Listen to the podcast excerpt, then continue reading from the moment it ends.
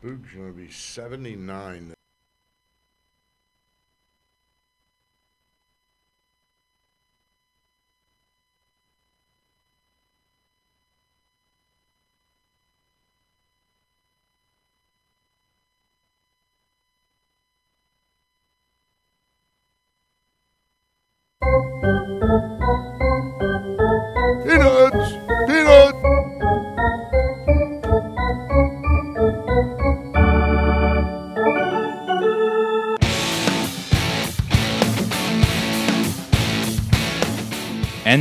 Monumental Sports and Entertainment along with Pressbox presents Stan the Fan's Bat Around. For the next two hours, listen in as Stan the Fan bats around all manner of topics pertaining to the great game of baseball with their great group of guest contributors.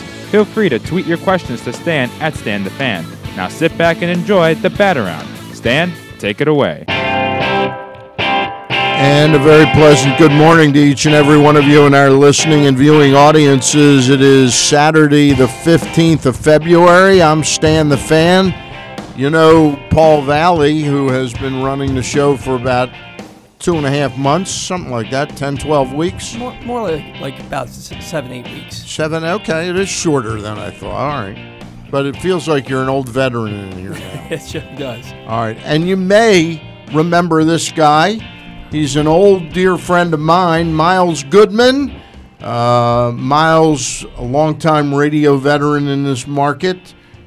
How are you, Mr. Goodman? Hey, it's good to be back, Stan. Welcome to spring training. Yeah, spring training is getting started, and uh, God, it's got to be about 40 years ago that I met you. Is that about right?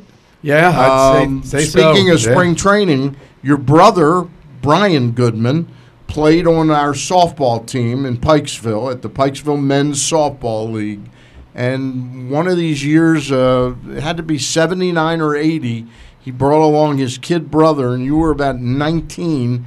And I would have been about 27. Is that the right difference? Yeah, you were age, you were- something like that. You were like Mr. Third Base back then. I was Mr. Third Base, Mr. Manager, and uh, you were the young kid shortstop, and we've known each other in a lot of different iterations over 40 years. Yeah, it's been great, and uh, those were some those were some fun times when back then uh, Pikesville Men's League was like the major leagues of softball. It was cutthroat. I got together yesterday, uh, just coincidentally that you're in here, got together at Gillies, the guys that from my team, which eventually became Paul Bell's team, he, who ran the team.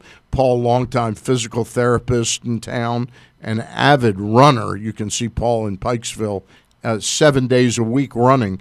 Uh, Skipper Millison was there, chiropractor. Bruce Eisenberg from Cohen Snyder, Katzenberg and Eisen, Eisenberg and Katzenberg law firm. Robert Resin, m- uh, Mark is Griff. I only know Griff as Griff. Yeah, Griff was only Griff. I think it was Mike Griffin. I think could be Mark Griffin, but it's Peter, Griff. Peter Griffin. No, it couldn't No, be no, it wasn't Peter. It wasn't Griffin. Peter Griffin. Anyway, that's who was there yesterday. It was a small group yesterday, but uh, we'll have to get you out there sometime.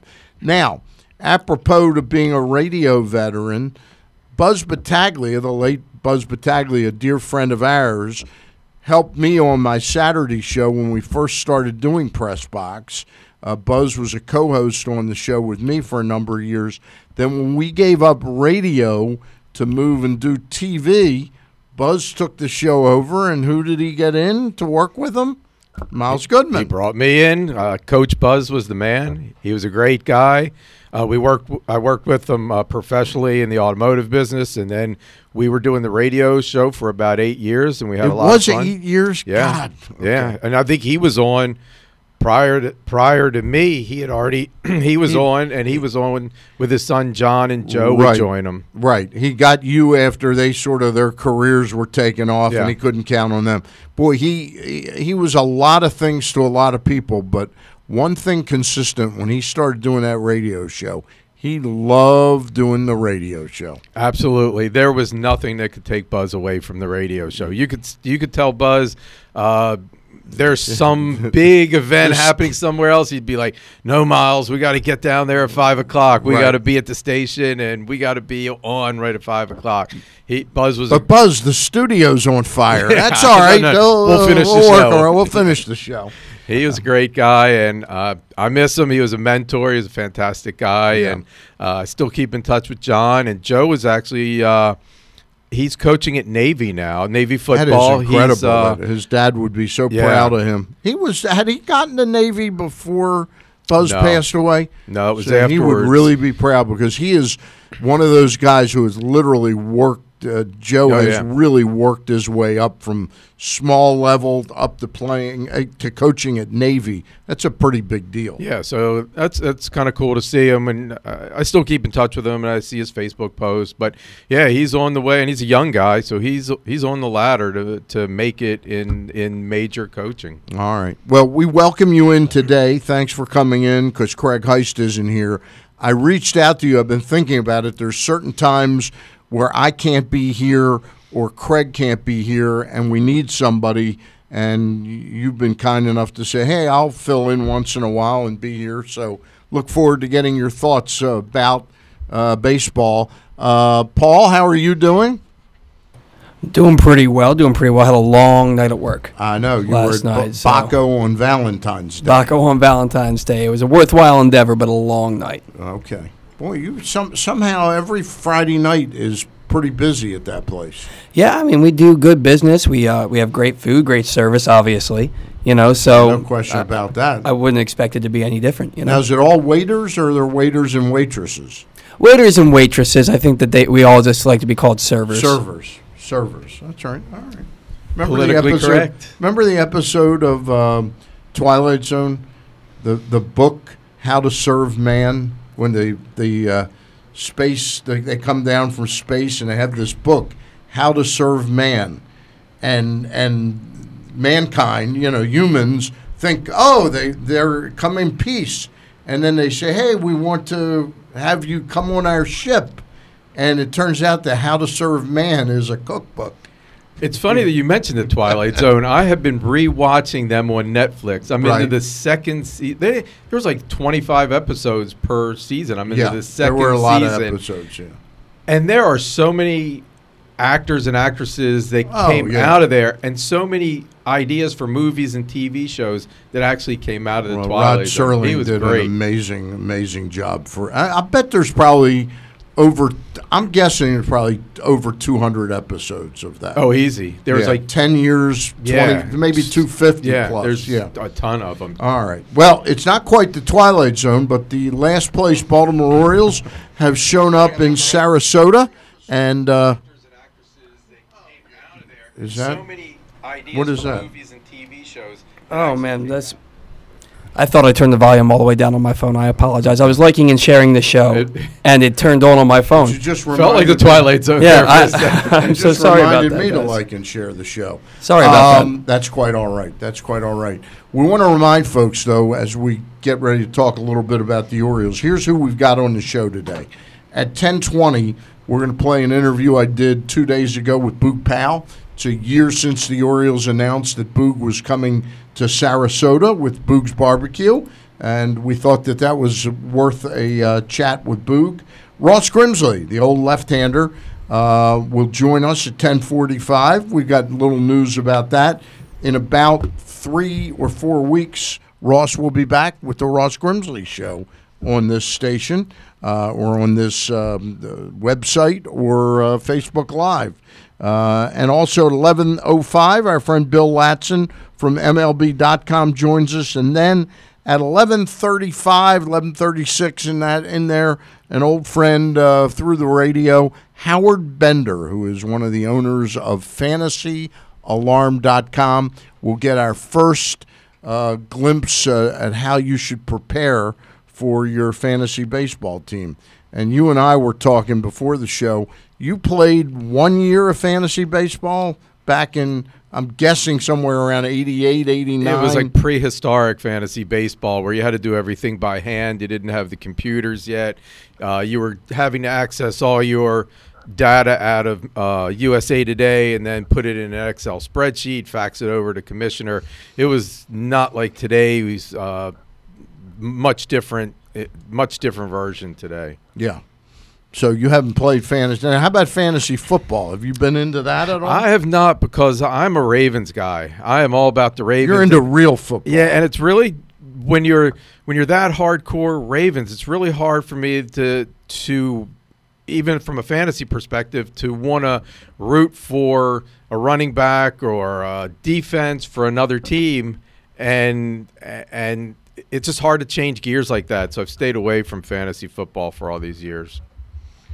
We urge you, by the way, if you are watching us on Facebook Live, and a couple people, in addition to you and I, have shared the show already. It's a huge difference to the a number of views and watchers we can get during a week if you like and share the show. It really, really helps us. So if you're a fan of the show, uh, there's no reason why we can't get another 10 or 12 of you out there to take a split second to like and share the show on Facebook Live. And you can find us at Facebook Live by going to facebook.com slash Pressbox Sports. And of course, if you just want to listen to it, have it on in the background, you can go to pressboxonline.com slash radio and then click on the little thing that says the bat around. All right. Miles Goodman and I are in here today along with Paul Valle. Our guest list includes Boog Powell, Ross Grimsley, Bill Ladson of MLB.com, and Howard Bender of FantasyAlarm.com. We'll let you know again. We uh, every Saturday in all the shows that we do here, and we're little by little increasing the number of those shows um, uh, of our podcasting uh, brood of shows. Uh, they're all um, all on facebook.com slash pressbox sports all right?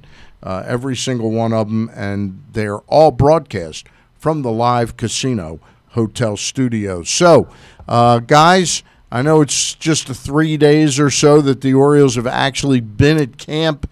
It seems like the big news in camp miles so far has been a little bit of a flu going around and you can't make light of that in the day and age of a potential pandemic like the coronavirus. But uh, Pedro Severino, the catcher, we know he showed up wearing a not a catcher's mask, wearing one of those uh, you know muffled face nose face mask. Uh, he hasn't been hanging out, needless to say.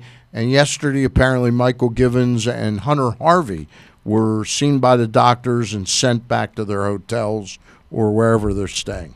That's kind of a worrisome beginning. Although good news is just a flu right now. Yep. It's not a coronavirus. It's just a flu. Yep. And there's no major injuries to report yet. And like I think you said a few minutes ago uh, when we were off the air about there hasn't been any visa issues this year. either. No, that was actually Paul brought that up, and I was expecting so, somebody, you know, to have a visa issue. You know, I didn't know who it would be. I guess the most likely, not to pick on but was, was Pedro Severino. Yeah. You know, or Hanser Alberto. You would have thought potentially would have a visa problem, but apparently all 67 or 68 Orioles are in camp right now, so uh, that's good news. Is that is that a high number? 67, 68 it's, guys? in- It's huge. Yeah. It's probably about, I'm going to guess, 10 or 12 more than they would usually have. Does that sound about the right Yeah, your number? u- your usual spring it, uh, roster invites, non-invites, or non-roster invites is usually around 50 to 55. So 67, 68 is a pretty astronomical number. Yeah, it's a it's a big number. Uh, clearly, the Adley Rutschmans of the world that are in camp right now, they're there for a little bit of. Sh- it's not just show. It's truly it does help an Adley Rutschman to be with the big league Absolutely. coaches and start. They start to get to know him. He might get some instruction from Tim Cossins or Fredi Gonzalez, who are going to monitor the catchers. Uh, and you never know. As good as Rutschman is, there is a learning curve, and there might be something they can teach him in his. You know, I'm, I'm assuming he'll be in camp two, two and a half weeks. You know, might even appear in a couple other games beyond that because he's just down the road at Twin Lakes Park. Uh, practicing or, or getting ready for his season. Uh, and there might be a day they say, "Oh, uh, Chris Davis is out. Let's bring let's bring him in, and he'll be our DH today, or something like that." Yeah, I think it's good for him actually get the exposure to the major league camp. Uh, that way, you're maybe next year when you come in, you're not as overwhelmed. All these new things are happening, so it's. I think it's good for a guy like that to see to see it this year. Yeah. get a couple of weeks in. Yeah, if there's any good news out of camp so far, I would say the best news out of camp, Paul, is uh, that Alex Cobb, so far, and it's only two or three days, but you're not hearing, and by the way, you are hearing this in some other camps. If you go to MLBTradeRumors.com and scan down there, a lot of pitching injuries already. Mike Clevinger the Indians going to need meniscus surgery, so I don't think he'll be back until maybe mid May uh, at the earliest. I might be a little too far out on that. Maybe he could get back by May 1st, but he's clearly not going to be ready. Cole Hamels hasn't even made it to training camp with the Braves. They signed him to a one year, $18 million deal, and he's dealing with shoulder stiffness. And they've already announced that's a little scary. They've already said he won't be ready for opening day. Were these injuries that they were like pre-existing with like uh, Clevinger? Clevinger came into camp and was doing some fielding drills, and meniscus popped. Uh, they did the surgery, or they're doing the surgery so fast that you you had to believe if they had known about it a month ago, they would have done it a month ago because that's a pretty quick turnaround from that. But it's not going to be quick enough. He he will not be ready opening day.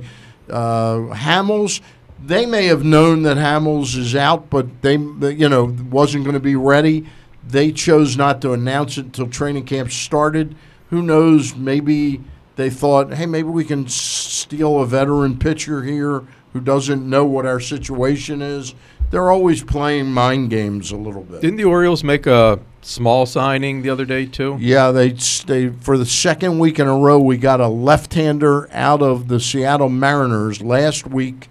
10 days ago was Wade LeBlanc, 35-year-old veteran left-handed pitcher. This week it was left-hander Tommy Milone, who at one time I was a huge Tommy Milone fan. Uh, back when he was with the Oakland A's, they had acquired him from the Nationals in a deal. Uh, but then after about four seasons in the major leagues, Milone's numbers like went bonkers. This is a guy who throws really two speeds, slow and slower. Didn't he top out at about 88 on his fastball? I don't even know if he tops out at 88 anymore, but he gives up a lot of home runs. But he also, the trade off is he keeps people from making a lot of hitters, he keeps them off stride. But it seemed like about three or four years ago, suddenly he wasn't keeping many people off stride. He began to split time between the minors and the majors. And if you look at him, hold on a second. Um, Tommy Milone, baseball reference. This is always fun for me. Uh huh. Tommy Milone, baseball reference. Here we go. This is this is Milone's numbers that I'm talking about. In his heyday, when he was with the Minnesota Twins for a couple years, his his whips. Forget his ERAs for a second. His whips. First year with the Nationals, 123, 1.23, 1.27, 1.27, 138, 121, then 1, 127. All of a sudden, in 2016, goes up to 1.52. It's like the league caught up to him. The next year, 1.6. Next year, 1.47, 1.75, then 1.44. Then last year with Seattle, all of a sudden, over 111 innings, his whip is 1.1 again. So, did he learn something? Maybe analytics played a part in it. I don't know. His earned run average wasn't fantastic last year, it but it would have looked. But it would have looked pretty good on the Orioles. It was 4.76, well, 4.76, and he's lo- and would you say he logged 111 innings? 111 innings. Uh, you know, that's what you need. You need. we're going to need guys that can log innings. Well, four point seven six would have been, I think, the second best ERA in the rotation after Cashner left last year. Now, in fairness, though, or in uh, objectivity, that's four point seven six with him pitching probably fifty or sixty innings in a spacious ballpark in Seattle. Uh, this ballpark is a lot different, uh, and he'll pitch half of his innings. My guess is he will. My guess is he will not break camp with the team, but he will be at. My guess is, and he probably has an opt out, but I have a feeling it depends how he looks, but that he would end up at Norfolk, being some some depth there. But then remember, they got five or six guys and they got six or seven guys ready to be starters at Norfolk. So we'll see. Maybe Milone is a guy who is a make it or bust uh, with the he Orioles. Was, he was a minor league contract. He's minor a minor league, league contract. Now the other part of the flip side of that is, you know, from doing the show with me. I've had my eye on, and Mike Elias has sort of given some credence to my suggestion that the Orioles may reconnect with uh, Andrew Cashner. Um, this is a guy who his two best seasons of the last five of his career. He had one one or two really good seasons with the, the Padres back about eight or nine years ago. But his two best seasons of recent vintage were 2017. His pitching coach in Texas was Doug Brocail. And last year, the first 85, 90 innings he pitched with the Orioles, and his pitching coach was Doug Brocail noticeably better than any of his other seasons in the past. I think they're sort of they're in a contract an ongoing dance with both Andrew Cashner and my supposition is they're they've got two major league contracts maybe being offered out there. Whoever grabs the first one becomes an Oriole, and I think Collin McHugh, who uh, Mike Elias is familiar with, and both Cashner and McHugh are probably sitting there going, well, it's nice to have a major league offer, but I'm going to wait for more money. I'm going to count on somebody else getting hurt on a contender and think I can better approximate what I think I'm worth because Cashner made eight and a half million last year.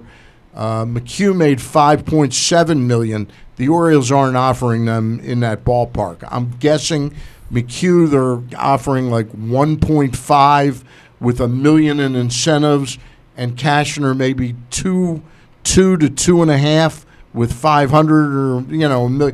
That's where I think they're at with those two guys. Well, if you're either of those two guys, there's really no reason to sign quickly. You might as well wait it out and wait for. Uh, if there's already been several injuries to some key pitchers, you know there's going to be teams looking. So why? Why jump right in? And if you're a veteran pitcher, you're not looking to jump to the Orioles. Uh, exactly. It, what the Orioles offer you starting April 1st or March 26th, as the case may be, the Orioles are offering you opportunity at a low base salary to go out and sort of reprove yourself. Showcase yourself. Showcase again. yourself. Now, Cashner's 34 years old, I believe. Uh, McHugh is 31, so there's a little bit difference there. Cashner may be looking for one or two more seasons in the big leagues. Um, McHugh may be looking for a two or three year, one more two or three year contract down the road. Yeah, I mean that makes it really difficult for to bring to, for the Orioles to jump right now. If I'm them, if I'm the Orioles, I'm Mike Elias. I'm waiting them out that's that appears what's going on right now. Well, the, the thing with Collin McHugh, he hasn't been a, a starter since 2017. You mentioned he's actually going to be 33 in June. McHugh is that old? Okay. Yeah, he, he he's pitched exclusively in relief the last two years, but he's always had a good ERA, always had a good WHIP. He's been a solid pitcher. I think that the Orioles give him his best chance to start. The thing with Cashner is he he probably isn't quick to sign here because they traded him last year. And if he signs here again this year and then he pitches well, what's to say they're not going to trade him again? And he was outspoken about not wanting to be traded he last year. He was outspoken about it, but first of all, let's let's be clear. He sort of d- said in like mid June, he said, "Well, if I'm traded, I'm gonna, I'll probably retire immediately." As soon as he was traded to a good team, he showed up and he had a horrible time in Boston. Um, the Orioles aren't going to be able to trade Andrew Cashner again to a non contending team. So why would you walk away again? Let's say this year he came in and pitched as well for 80, 90 innings, and we could trade him to the St. Louis Cardinals. He's not going to retire again. And you know what? These guys, and a lot of them, they've got the money. They've they've made their money, and he'll make his money again somewhere this year. But it's that elusive ring. It's wi- it's getting the ring, and if you have the opportunity to Mm-hmm. point. be in Good the point. league, and even if you start the season with the Orioles, and say he say he, he's four and four with, uh, or you get towards the middle of the season, you know, he's, he's showing his ERA is maybe four and a half, and he's he's you know he's got a 500 record or three and five. With a bad team. Yeah, with a bad team, and the Orioles put him on the block, and he has the opportunity to finish the season like with a contender, Yeah, with the like Terrell Suggs, and the opportunity to, to to win another ring or the opportunity to win your first ring. It's pretty big. But I think you make a good point when you say if you're the team, you're not jumping, and if you're the player, you're not. You don't want to jump necessarily at the first offer. I think if we get around March 1st and those two guys haven't signed somewhere, that's when they may say, "Hey, let's get back in touch with the Orioles. Maybe we can get. Maybe you can squeeze another 200 grand out of them." But Cashner again made 16 million over the last two years with the Orioles he's thinking of himself. He knows he's he's not in a commanding situation, but I'm sure he's thinking, I can't get four million. They're offering us 1.75 or two. Uh, he's insulted right now. Whereas May, March 1st, eh, these two pitchers won't be as insulted by big league offers. Now, what they run the risk of at that time is all of a sudden the Orioles have played seven or eight games, and Brandon Bailey's pitching really well, and Wade LeBlanc looks good, and all of a sudden the Orioles have the opportunity at that point to say, "Hey, we're we're cool right now. Thanks, thanks for your interest. We'll get back to you if if we're if we're interested." The interesting thing about the the Oriole roster, when you look at the pitching staff, is there's so there's so many guys we really don't know what they're going to bring what they're going to bring and and it is a waiting game to see what they're going to do in spring training and and early season Boy, we got blabbing the three of us, and I I really did. I looked at the clock. I thought it was like 12 minutes after, 14 minutes after. It's 10:26. We've got Ross Grimsley coming up at 10:45. But before we hear from Ross Grimsley, I had a chance the other day to chat with Boog Powell about a few things, and then we'll uh, have our first commercial break as well. So hang in there again. If you are watching us, you're watching us from the Live Casino Hotel studio. And if you are watching us on Facebook Live, please like and share the program. Stan the Fan, Miles Goodman, Paul Valle, and right now, a chat with Boog Powell. Well, what would the beginning of spring training be without a chat with the one and only Boog Powell? Boog, how are you? I'm doing great, Stan, and it's it's good to talk to you. I haven't heard a I haven't heard really a friendly voice all winter. It's good to hear from you. Well, you're going to be hearing a lot of friendly voices starting in about a about a week's time. You're going to be at Ed Smith Stadium with your barbecue this spring again for the second season, and you tell me you're going to be down there for nine games, Boog? Well, that's not it that's not exact, but that's that's a rough estimate right now. There might be a few more. All right, There won't be any less. Um, I'm going to try to be there as much as I can. We're our operation in spring training is bigger and better than ever. Um, we took one of our grill, one of our uh, smokers uh, that I, we had at our place in Ocean City, Yeah. and uh, the Orioles bought it, and and we took it to Sarasota. So we're going to be. We've got a smoker that'll smoke and hold approximately 500 pounds of meat. Wow. So, so it's big league stuff, and um, you know the rest is up to us, and we know how. Glenn, I'll tell you what, Glenn Clark could could he and I could probably eat a good chunk of that 500 pounds. hey, hey, let me ask you this, Boog. All kidding aside, people have been asking for years, why isn't Boog down in Sarasota? Well, when you got there last year, were you shocked at the demand for the product there, or or was it just what you thought it would be? Because the place was a Well, it you know it was kind of like when we opened up at Camden Yards. I I didn't know what to expect. yeah, Um, it was kind of then all of a sudden we couldn't make enough. And last year down there, I mean, we just got we got smoked. I mean, we just uh, we had long lines and we had people working overtime, working night and day trying to trying to keep the uh, supply up. It, it's going to be better now with this big smoker down there. so you'll be And uh, JW is there, and we're introducing a couple of new items.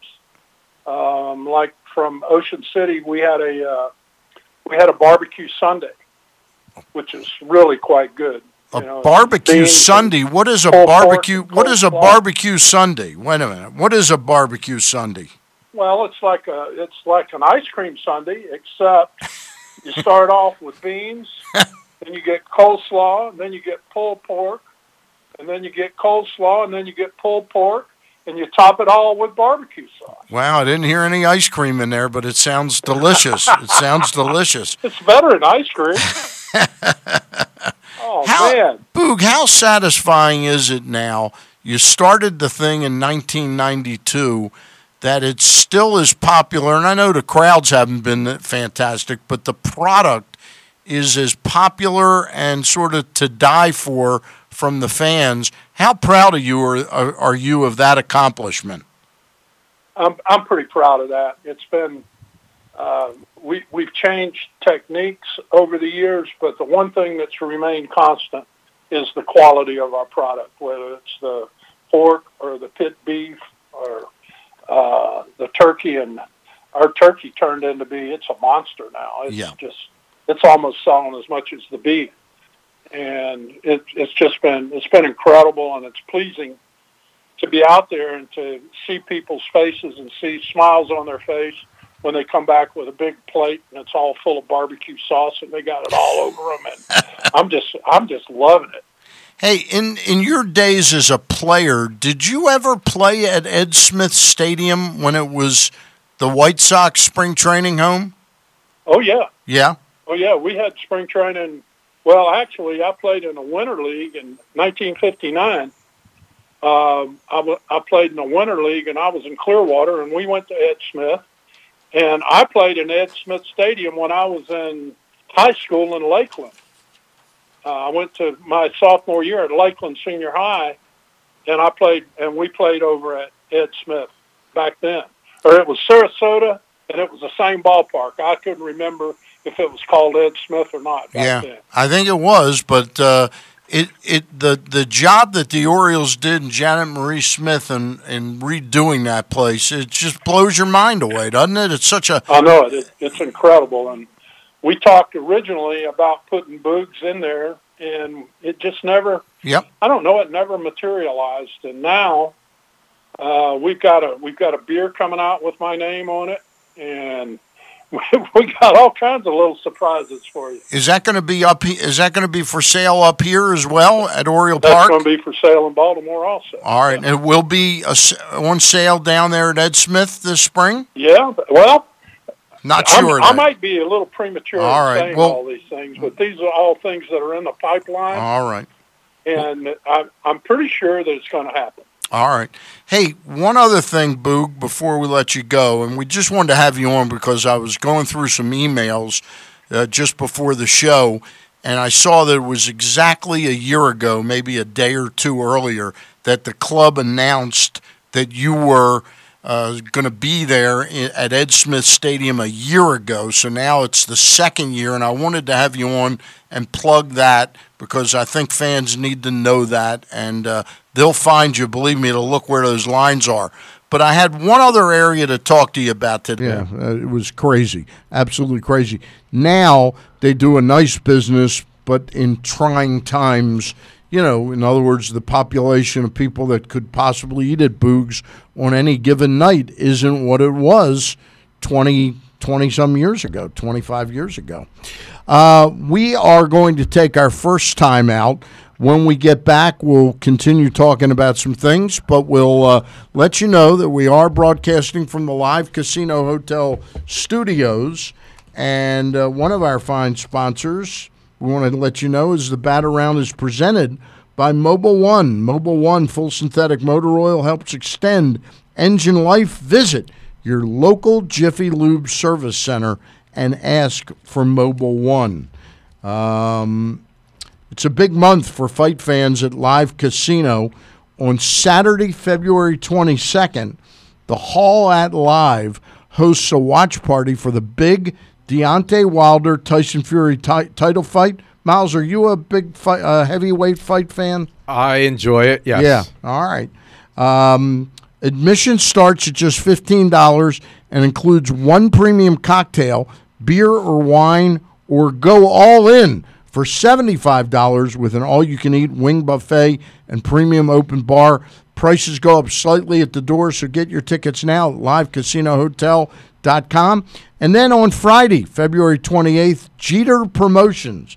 I don't know if Derek Jeter's involved with them or not, but Jeter Promotions presents Friday Night Boxing in the Hall at Live. Damon Nicholson faces Mike Guy in the main event. Tickets start at just $55. As always, free parking for all events. Get your tickets now by going to livecasinohotel.com. And we will remind you that Real Barbecue and an amazing selection of whiskeys and microbrews. When you come to Blue Pit Barbecue in Hampden, you get the cool atmosphere and the best barbecue in the area, all made fresh and smoked every day, open for lunch and open late. Blue Pit is also great for parties and events. Go to bluepitbbq.com. That's bluepitbbq.com for menus and directions. When we get back, we'll be joined by our friend Ross Grimsley. You're listening to the Bat Around, and we again are broadcasting from the live Casino Hotel studios. Baltimore's favorite bar is just 771 feet from home plate. Sliders Bar and Grill, just steps from Camden Yards, is the perfect sports bar for Terps and Caps season with all the games on dozens of TVs. Sliders' daily specials include Mexican Monday, Wing Ding Wednesday, Bloody Brunch Sunday, and more with different drink specials every day of the week, including Fancy Clancy Pilsner. Find out about all of the parties and get info on having your own party or company event at slidersbaltimore.com. Sliders, one of Baltimore's original continuously operating bars. Royal Farms is known for being real fresh and real fast, but we're also real Baltimore. That's because Baltimore is our home base and our home. Like purple and black, flamingos and sunglasses, or crabs in Old Bay. Our subs are real Baltimore, right down to the name. We make them fresh, delicious, and to your order, all day, every day, at a price that's easy to swallow. Royal Farm subs are another reason why Royal Farms is real fresh, real fast, real Baltimore. Check out Costa's Inn at 4100 North Point Boulevard. They're known far and wide for their great steamed crabs and crab cakes, and their nightly specials also include crab cake night on Monday, rib night on Tuesday, steak night on Wednesdays with a half price bottle of wine, and lobster night on Thursdays. Check out costasinn.com to find out more. And the delicious crab cakes are shipped anywhere.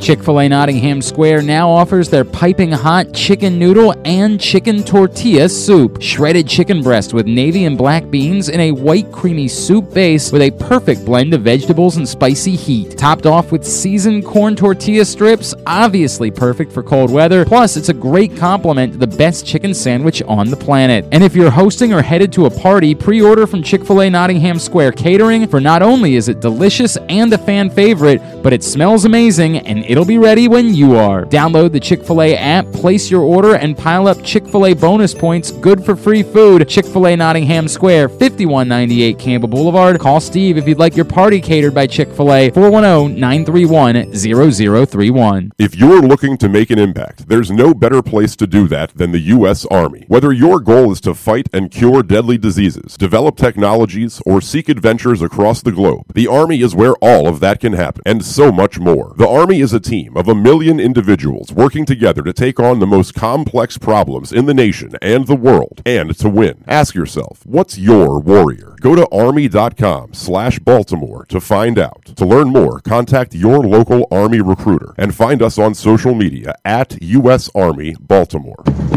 Catch all the action at your neighborhood Glory Days Grill, voted best sports bar 18 times, where we have tons of TVs to catch every moment of every game. Enjoy $6.99 burgers on Mondays, $5.99 nachos on Thursdays, and other food and drink specials throughout every season to help you cheer on your favorite teams. Come in today and try something new from our seasonal menu. Glory Days Grill, great food, good sports.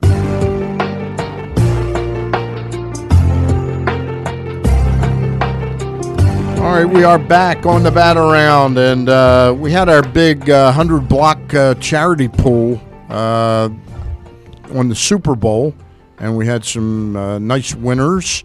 Uh, my friend Kevin Anselmi has a foundation down in Baltimore. He's a real estate agent in South Baltimore, in Federal Hill. He has now won three straight years, and his foundation, South Baltimore Network, won the first quarter. Um, and he, he does an interesting thing. Oh, it's already 45. All right, you're calling Ross? Okay. All right, that sounds good. God, I'm off on my time today. Yeah, Um, when you have a good time, time but flies. that's exactly right. That's exactly right. But anyway, uh, he won the first quarter, and then my friend Ron Filling, who's the um, automotive manager out at uh, Thompson Jeep.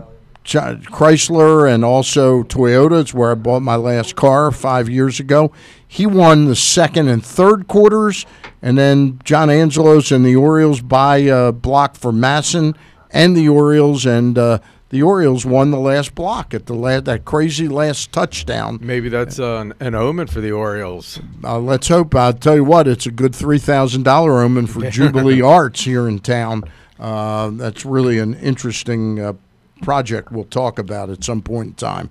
Joining us right now on the hotline is old friend, the old left-hander, and uh, that is Ross Grimsley. Ross, welcome in. I'm sitting here with uh, Miles Goodman is co-hosting with us today. How are you?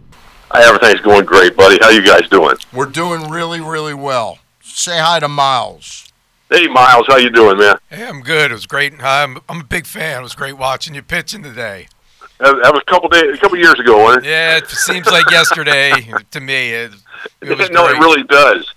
Now you told It me goes- you told me the other day, Ross. Are you and Bird celebrating? You just celebrated your anniversary, right? Anniversary was the 12th, And what uh, it was the 48th. 49th, 48th. 48th. Yeah, she put up with it that that long. Wow. Congratulations. Thank God. She deserves And a then- medal.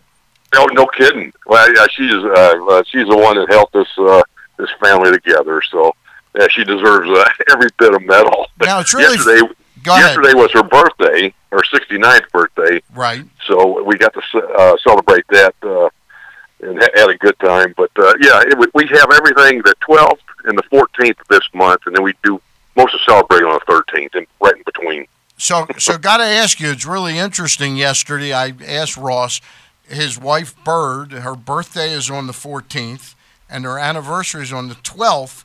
And I said, wait a minute, you got the Valentine's Day is her birthday. She gets a double treat. And then he said, yeah, we got married a few days before. And I said, why didn't you wait until February 14th?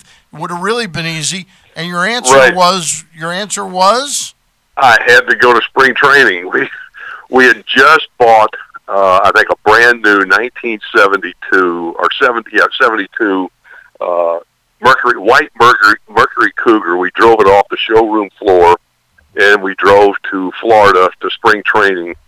And our honeymoon night, we got to spend the night in a uh, gas station parking lot because that was the first year they opened up Disney World. right. So there was nowhere to stay within 150 miles uh, of uh, of where we were going of, of Orlando, actually, and we couldn't get anywhere. So I was exhausted. We had everything we owned in this uh, two door Mercury Cougar.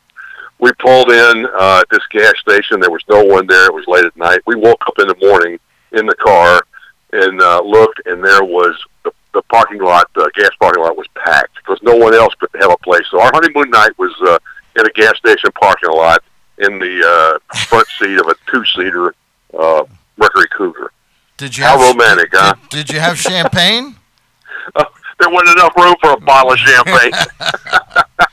it was packed to the brim. But uh, and then and then we went from there, and we stayed and we we spring trained with the Reds in Tampa, Right. and uh, we got we lived in half a trailer uh, in Lutz, Florida, which obviously now is really quite grown up. But uh, that was we had half a trailer that we lived in uh, in Lutz, Florida, our first place. Now, where was in Tampa? Uh, not that I'm that familiar, but I've been there a couple times. Where was spring training home in Tampa? It was right off of Reds. Mabry. It was a play. Al Lopez Field was the ballpark. That's right. Yeah. and uh, it was, I don't even know if it's there any any longer. But obviously now that uh, the Yankees have their their complex and uh, facility there. But uh, yeah, it was uh, Al Lopez was the field. The old that the Tampa Tampa Tarpons, which was the A ball team, uh, I believe for the Reds at that time, played there. But uh, in the, the complex, I forget, uh, Redsland was what it was called Right. and they had the full. It was it was a nice place, but God, I'll never forget how hot it was. The sand fleas. Uh, obviously, our lunch we got an orange and a and a bologna sandwich or a peanut butter jelly sandwich. So that was back. That was a long time ago, and things have obviously changed. Who was uh, who was the Reds manager at that time? Was it Dave Sparky. Bristol? Sparky. No, Sparky, Sparky was Sparky. Anderson. Yeah. All right.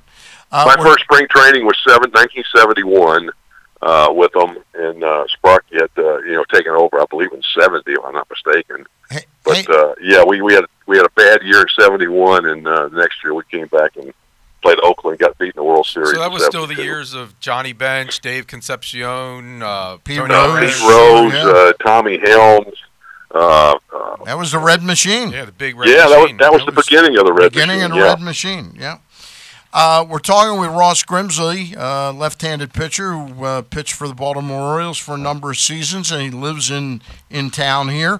And uh, Ross, it looks like we're gonna wind up the uh, accordion and get you uh, doing the Ross Grimsley show in a couple weeks. We're gonna do it again, yes, sir. We get uh, get some people on there. We had, I think, had a, had a pretty good time with uh, with some guests last year. Hopefully, we come up with uh, a few new guys. But yeah, that that was fun getting their perspective and ideas. Uh, you know, on, on what was going on last year, not only with the Orioles but around baseball. And I'm sure there'll be a lot to talk about this year. there already is, and I'm sure more things will happen. How big a difference is it in preparation between when you were pitching and your off-season conditioning and what guys are doing today?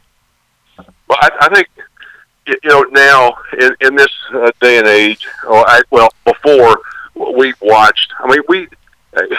It's funny. We we did a lot of the stuff they're doing now. Obviously, not the extent because we didn't have the computers and what have you. But uh, analytics back then, uh, it was analytics, but it wasn't called analytics. And we did a lot uh, by watching the game, and uh, a lot of the same stuff that are that is done now. We were doing. It was just wasn't called anything. It's just like a lot of the terminology now that is used by the the analytical technology people that are running the game. Uh, is they just change the names of stuff. They just get, give it bigger names and di- different names, but it's a lot of the same stuff. I I recommend you read the Billy Ripken book because it is outstanding. I got it the other day, and I just had because I know how he feels about things and, and how how you can blend the two. But if if they would blend the two, if they would want to blend the two, and they they don't want to do that, so.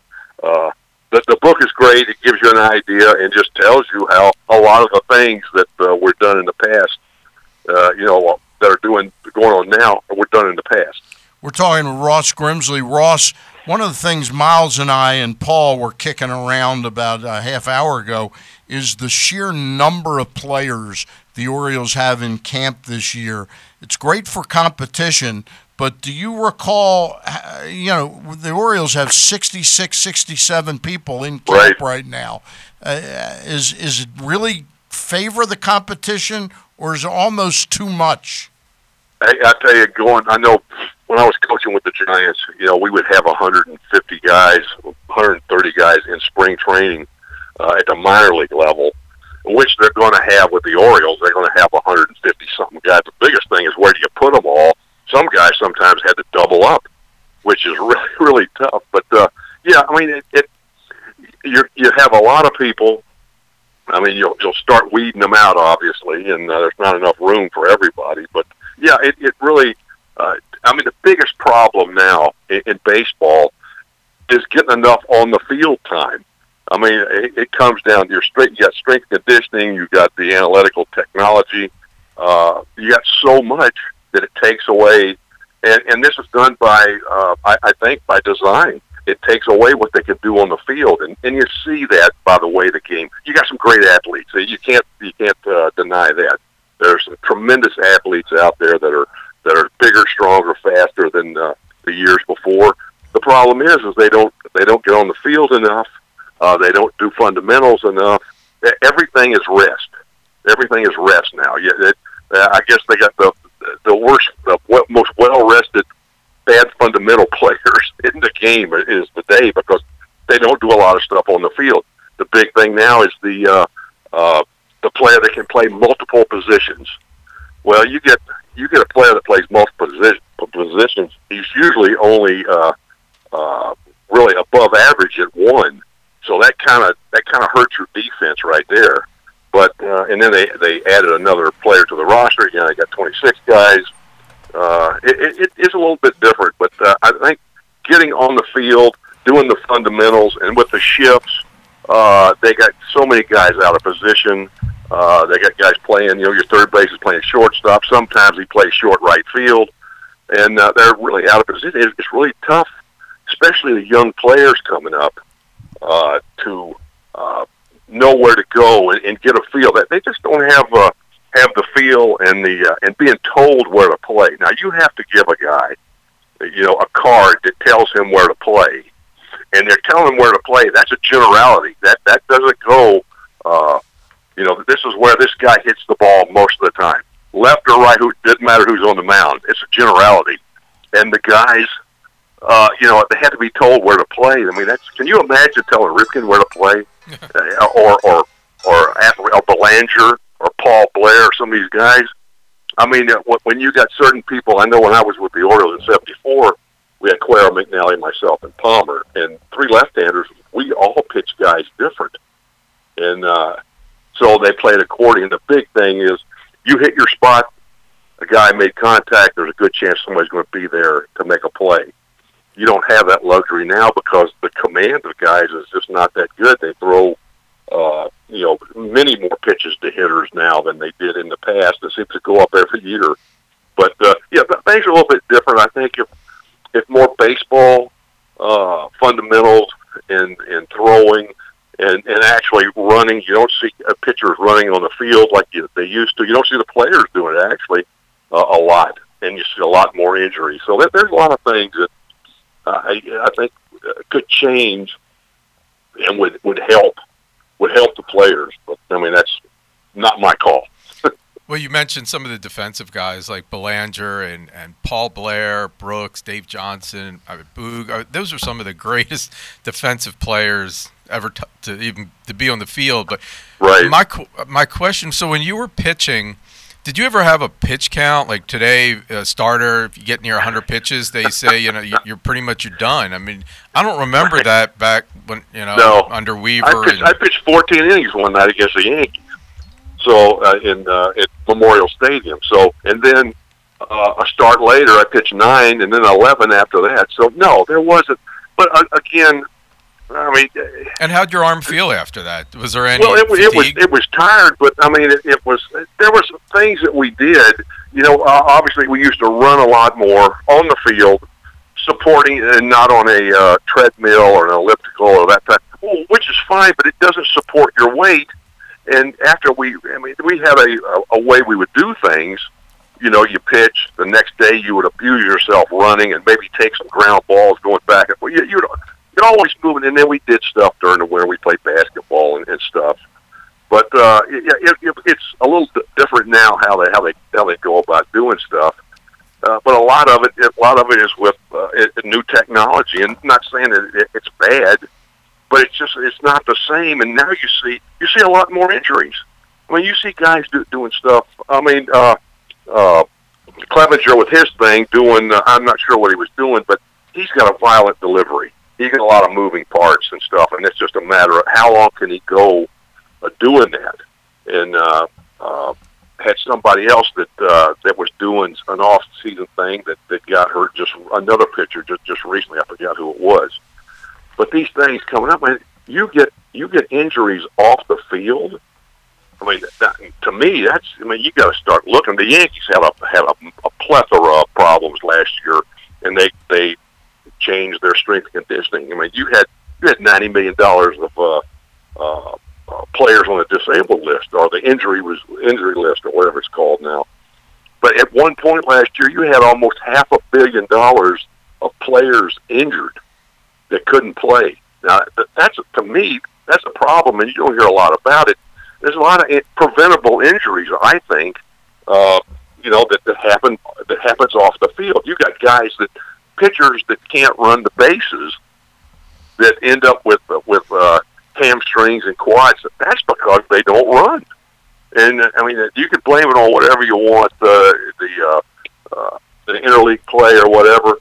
But you got to, yeah, these people are smarter than that. They got to come up with some stuff. But they there's such a division between strength and conditioning, uh, analytics, uh, the baseball people. I mean, they just can't. If they could all get together, this would be. You'd have some tremendous, uh, uh, you know, players doing some really great, th- greater things than they're doing. But they would be fundamentally better because they're doing. It's baseball. It's it, it's not anything else. It's baseball, and and you get better by being on the field, practicing, doing the fundamentals, doing the basics. But they don't do that anymore. That there's more uh, uh, stuff leaning towards analytics and and video and uh, and that type of thing. Well, uh, this is Paul Valle. Um, you're talking about injuries to pitchers, and the Orioles have a guy in Alex Cobb who's entering his third season with the team. He's at he was injured most of last year, had the blister issues the year before that. Right. He's, he's healthy right now, but if he gets injured, the Orioles have four rotation spots that they have to fill this spring training and about eight to ten candidates, guys like yeah. David Hess, Keegan Akin. What do these guys have to do to take that next step? And if you had your druthers, who would you like to see take that next step for the Orioles this year? It's it's you know what it's uh, right now. Uh, it's it's preparing, uh, obviously, and not. You hate to see guys come in that are that. I mean, I was watching watching them grow uh, a little bit on uh, I saw something, and the guys are are really at the point where they're they're putting a pretty good. A lot of guys are, have been throwing. You just don't want to peak out too quick, and, and what happens? They're not going to be really watched until the last you know two or three weeks. So you got you got six or seven weeks of spring training, which is a long time. So you you just got to it before uh, the guys would come in, and the guys that knew they were going to be on the team, they prepared uh, and and took it a little slower than normal. As as Greinke's coming in with Houston, everybody goes, well, he's not coming until the twenty second. Well, he knows what he has to do. He's a veteran guy, and uh, he knows what he has to do to get ready. But uh, you know, like I said, the eyes will be they'll be judging them on the last probably uh, two and a half, three weeks of the uh, uh, spring training season. So, I mean, uh, uh, some guys they have to they have to uh, do stuff now to get noticed because you got so many guys in camp. But uh, I mean, they got they got a lot of guys, and uh, uh, the thing is, is is to stay healthy, and that's not to do too much too soon because what happens is you'll come up, uh, uh, you know, with a with a tired tired arm or something, and the guys are going to go through that. They're going to go through a tired arm uh, period in spring training, and that's usually after your uh, you know your second or third start for some guys, depending on how much they throw. Now that thing is now, you know, you throw, uh, you know, if you throw five innings, you're a, you know, you're to be a star. But uh, yeah, it, you have to take your time. And uh, who is going to be the starters? Obviously, uh, means probably Cobb and uh, possibly some of the newer uh, newer guys, older veteran guys they've signed if they can stay healthy. Cobb too. His thing is he's coming off the hip hip deal, and uh, I mean it, it's a it's a grueling time for especially if you're you've been injured and you're trying to bounce back. It, it's really tough, and you got to be careful and take it. And you got to know your body. Some of these young guys don't know their bodies or their arms yet, and they're young. And even the, the position players that they get pushed so fast. And from what it sounds like now, you know, the, the Orioles they have the luxury of taking time with some of these younger guys and pitchers, which is really good. And some of the guys are getting the experience of spring training now. The younger pitchers of of what goes on, what you have to do, and hopefully you got some veteran pitchers uh, that are there, and obviously uh, uh, is a veteran uh, pitcher and a pitching coach, so that they can uh, that they can pass on the information about what they have to do and, and what will be taking place over the, the period of time of spring training. Hey, one more question for you, Ross, and we're talking with Ross Grimsley. Ross Grimsley will be back this season doing a weekly podcast with us, the Ross Grimsley Show. Uh, we'll announce the date and time when it's going to start, but probably in about three weeks. Ross, uh, one player that signed a nice one year contract for the Atlanta Braves is Cole Hamels. And Right. it was announced this week that Cole's got a little shoulder stiffness. He's still at home. He, was- he was the guy. He was the guy I was I was trying to think of. And, yes. and then they announced, well, he's not even going to be ready for opening day. That's got to be pretty significant, his shoulder stiffness, if they can already announce on like February 14th Right. that he's not going to be ready. How long do you think they and he have known about this? Any uh, any idea? Well, uh, supposedly he heard it throwing weighted balls. Okay. So that that was that's what I had heard. Now, how true that is, I'm not really sure, but that was the rumor, or that was what was printed. So if that's true, I mean, obviously he did that probably during the uh, uh, during the winter, Yep. uh, and it's probably something. uh, Maybe I don't know if he'd ever done it before, but that is, I mean, you gotta when you start doing things like that again. It's another injury off the field. Right. I mean, it, come on, guys. I mean, you're trying to. Some of these guys are trying to. Uh, obviously, the big thing now is to add velocity to the uh, to it, and it's more velocity and less location, which is really backwards. You know, a lot of guys, you got you got this amount of velocity, and if you've done it over a period of time, and then you try to add to it, you're going to get hurt. Is that I mean, the kind I, of I've is that the kind I've of seen thing? so many guys that try to add, you you know, or try to throw harder than they're capable of or they need to. I mean, you, you got to find the amount of effort to put into a pitch to throw the ball in a spot. And if you throw it any harder, then you're going to take away from your location, and you got to you in you enhance the chance of an injury when you when you're doing that. So you got to be really careful. And the guys that uh, uh, that's the big thing now. Watching these guys go to these facilities and uh, and, and do some of this stuff. You just got. I mean, some guys are, are fortunate; n- nothing happens.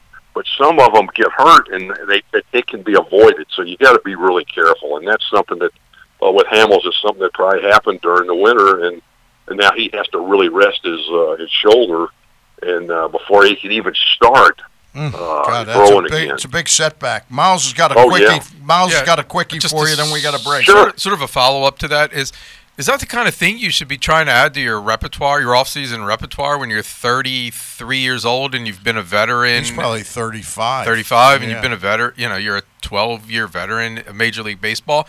It just doesn't seem like the kind of thing would make sense to add at that point. You would know no, your it body. doesn't. It, it does, and you watch you watch a lot of guys that some of the more successful pitchers, uh, you know, uh, are, are working more, changing speeds and, and location.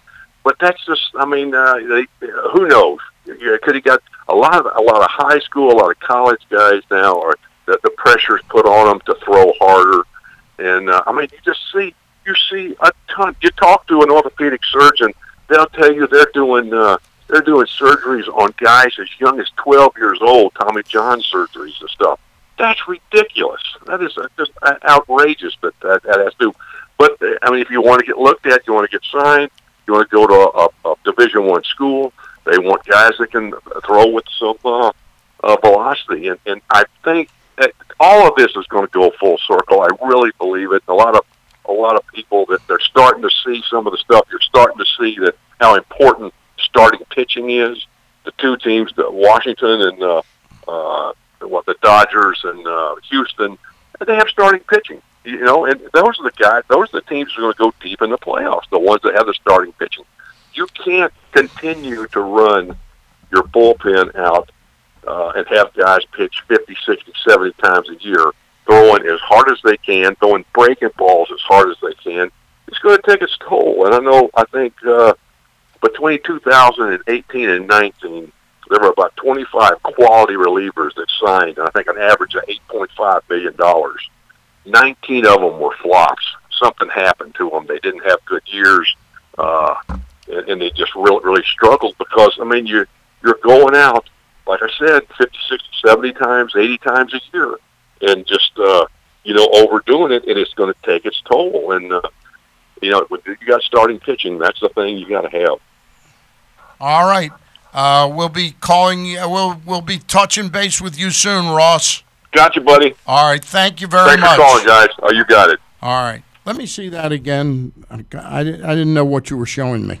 I I was just letting you know that I let Bill know that we were going to be calling him a little bit, Okay. a, a little All bit right. later. All right, I appreciate that because I was just texting him too. So great minds think alike.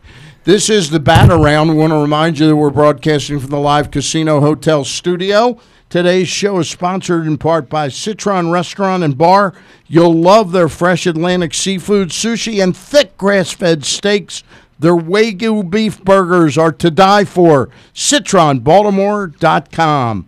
And Baltimore, different level, but a, still a favorite of Baltimore. Their favorite sports bar is just 771 feet from home plate. Sliders Bar and Grill, just steps from Camden Yards, is the perfect sports bar for Terps and Caps season. With all the games on dozens of TVs, including today's Maryland Michigan State game. Sliders daily specials include Mexican Monday, Wingding Wednesday, Bloody Brunch Sunday, and more with different drink specials every day of the week, including Fancy Clancy Pilsner. Find out about all the parties and get info on having your own party or company event at slidersbaltimore.com. Sliders, one of Baltimore's original continuously operating bars. And we are, do we have uh, Bill online with us? Bill Ladson, our favorite writer from MLB.com. Not that we don't love Richard Justice too, but Bill is our favorite. Uh, joins us. Bill, uh, no Craig Heist, but Miles Goodman is here today. Say hi to Miles. How's it going, Miles? Hey, good. Good morning. He's Hey, much better than Craig. he's much better looking than Craig. Yes, Yeah, by and, far. and he's got class. You know. Yeah. Because Craig Craig Right. has a lot of class, but it's all low, right? Oh, Yeah, man. correct. All right, just kidding, just kidding. Uh, Bill, I mean, you had a, a crazy week this week. You were out in Kansas City, Missouri.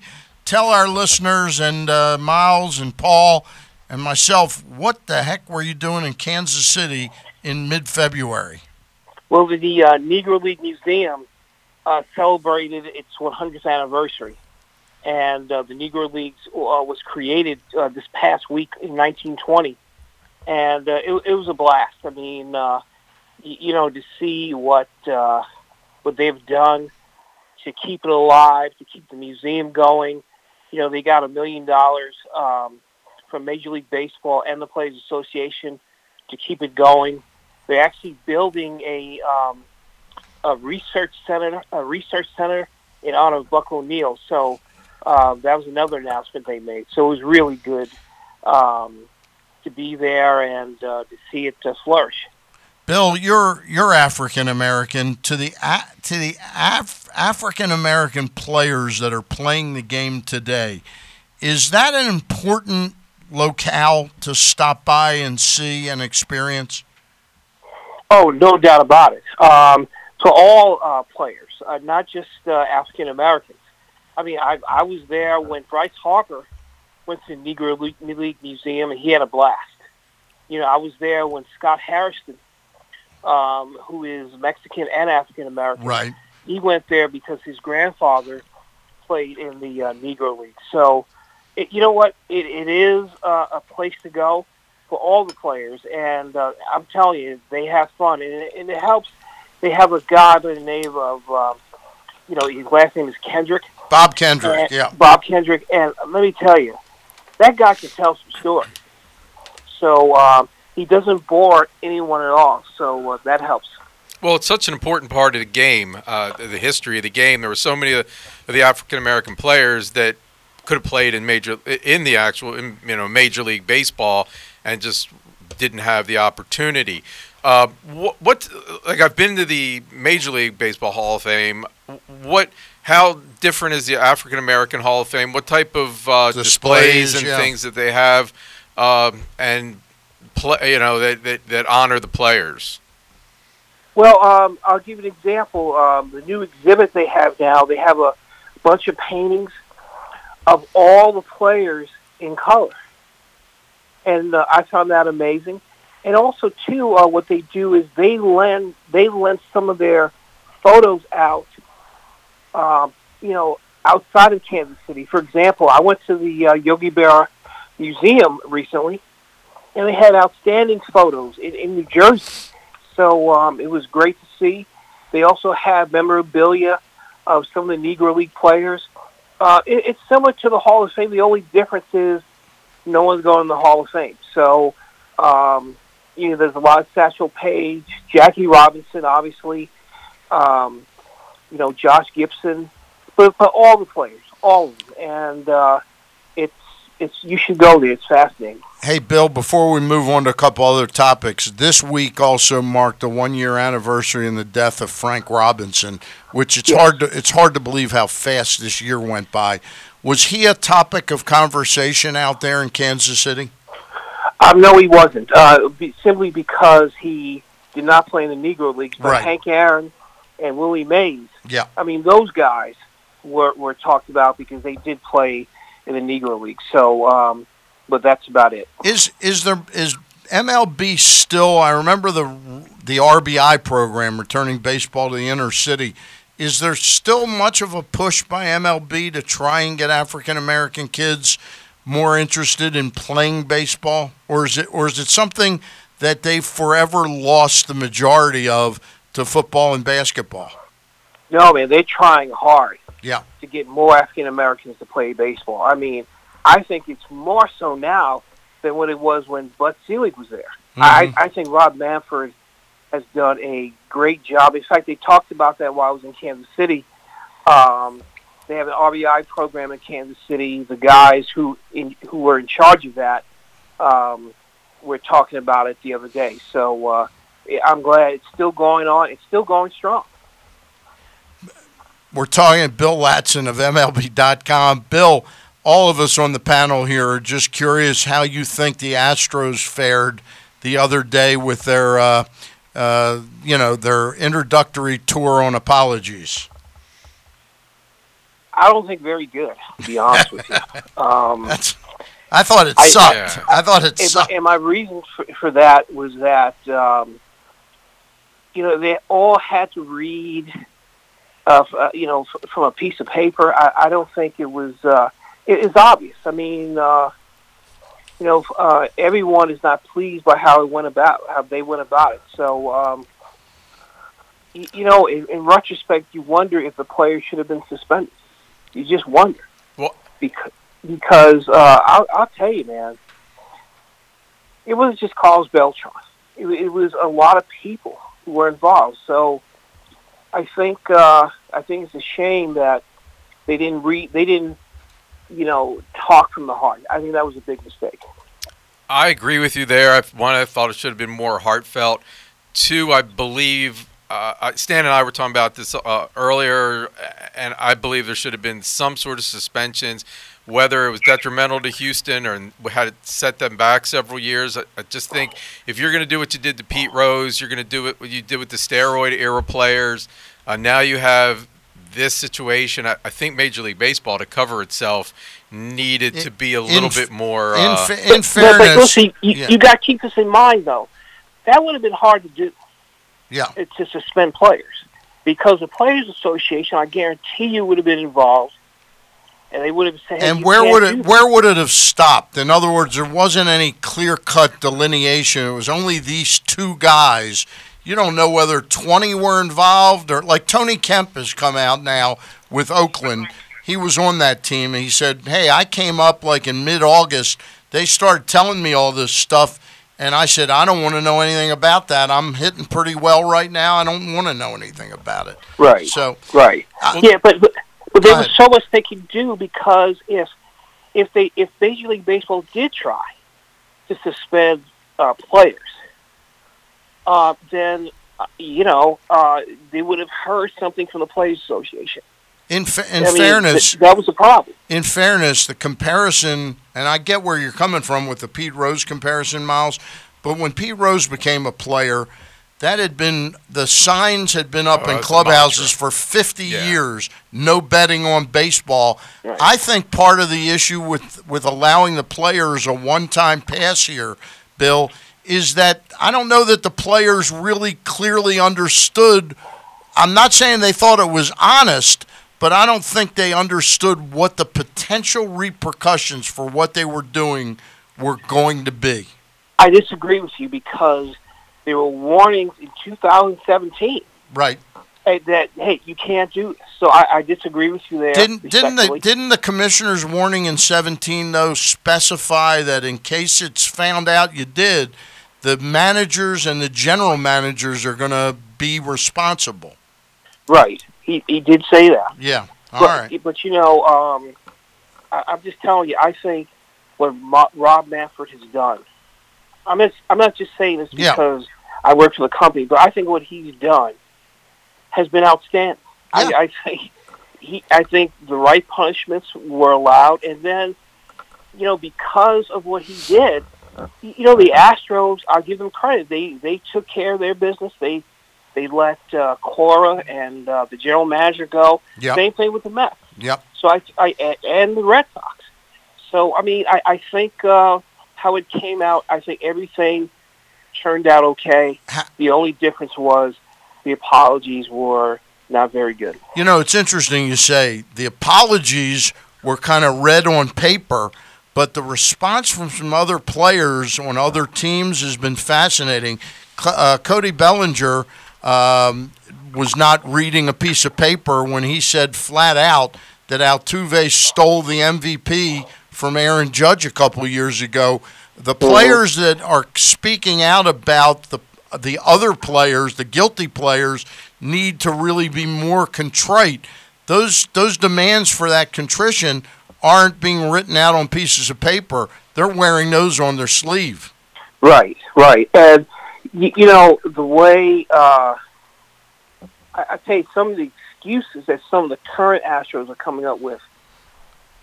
I tell you, it's it's hard to believe, especially you know Altuve.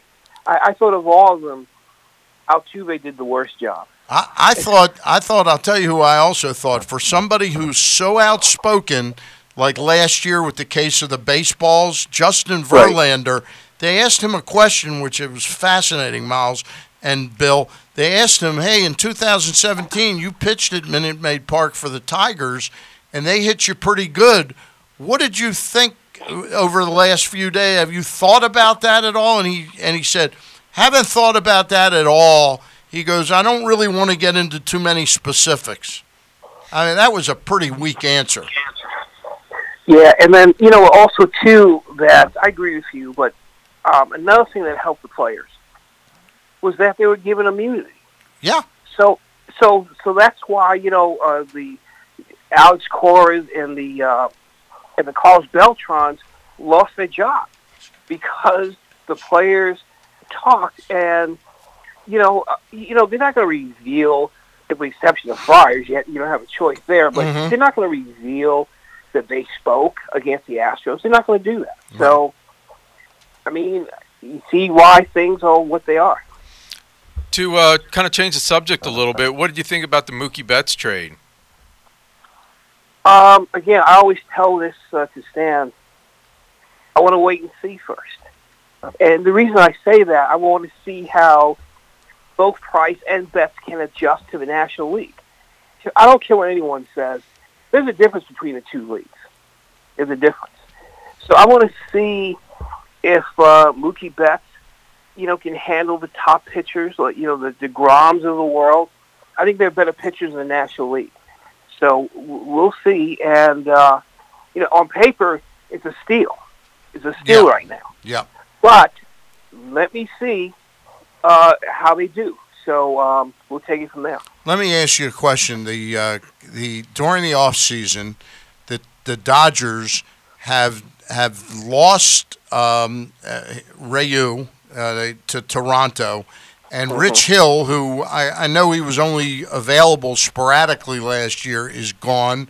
Maeda's gone, and what they've added in his place, I guess, is a more ready to pitch from day one Dustin May and David Price. is the Dodgers rotation good enough to win a World Series with, um, you know, Walker Buehler and Stripling and Kershaw and, And Bellinger. Price and and and Bellinger. Um, uh, I mean Kershaw. I should say. Kershaw, yeah. Uh, but uh, you know what? Again, Gotta wait and see.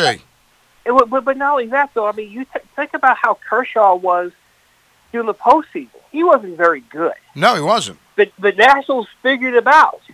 So, So, I so mean- Price becomes, you know, we understand why Price was included in the deal. The Red Sox wanted out of that that usurious contract, and also Price had become a kind of a bad clubhouse presence in Boston. No, I would no no no. Wait a minute. Wait. Yeah.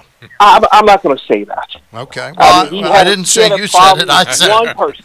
Yeah, he had a problem with was Dennis Dennis Eckersley.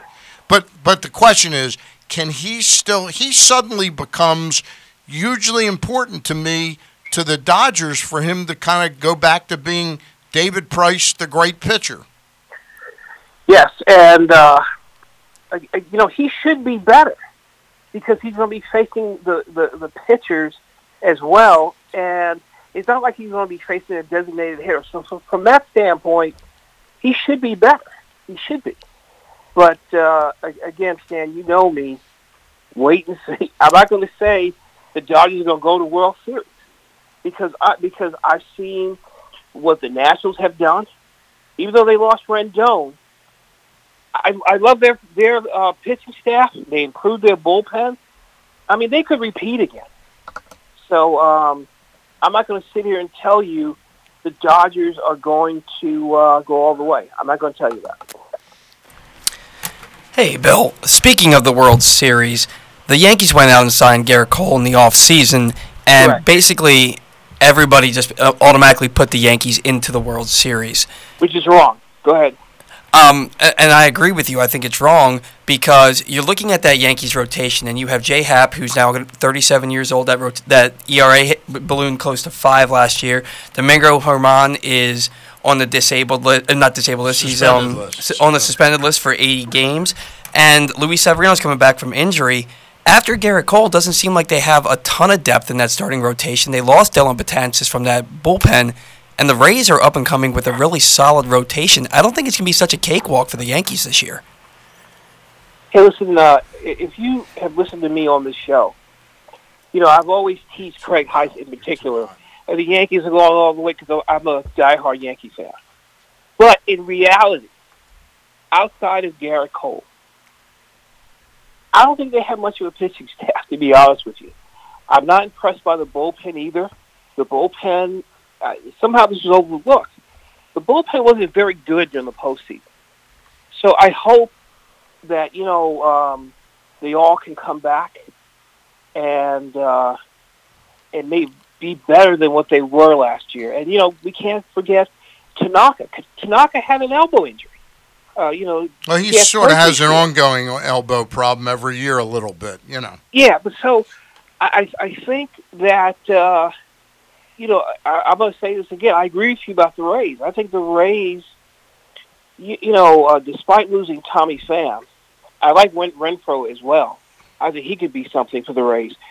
I, I, I think the Rays are going to give the Yankees problems. I think they're going to be their biggest problem. No well, question. I agree don't think there's any question about that.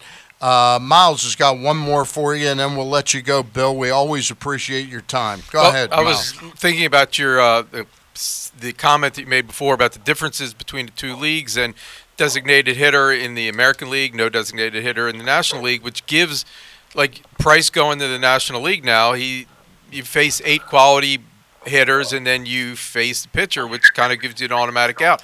So do, don't you just isn't there like kind of a, just a distinct advantage to the National League when you get w- w- uh, For to a a pitcher pitcher. that switches over leagues like that?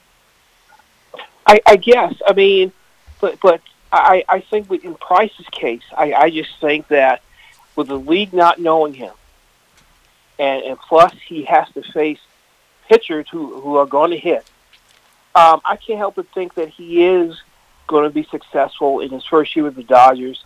Um, I mean, that guy.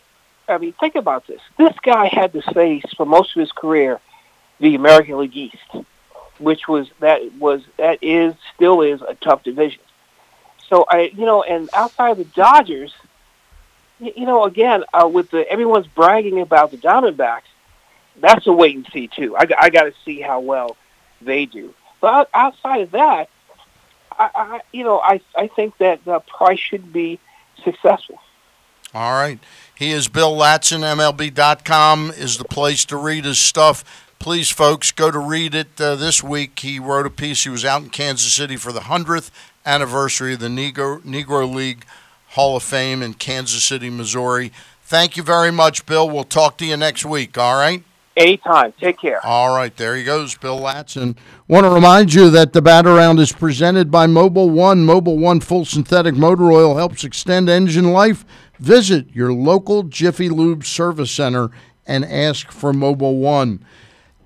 Um, you know, this time of year is exciting. We're starting the baseball season, and there's one restaurant that's pretty darn good uh, any season of the year, and that is the Costas Inn.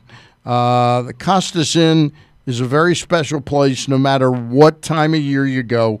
Located 4100 North Point Boulevard, the Costas Inn is known far and wide for their great steamed crabs and crab cakes. But get a load of these nightly specials. On Monday night, crab cake night. Tuesday night is rib night. Wednesday night is steak night. Partner with half price bottles of wine on steak night. That's Wednesday night. Thursday night is lobster night. And then Friday, Pete and Nick and the whole staff there put together a variety of special dinners. Take it from me, Stan the fan, any time of year, any season, the Costas Inn is the place to go.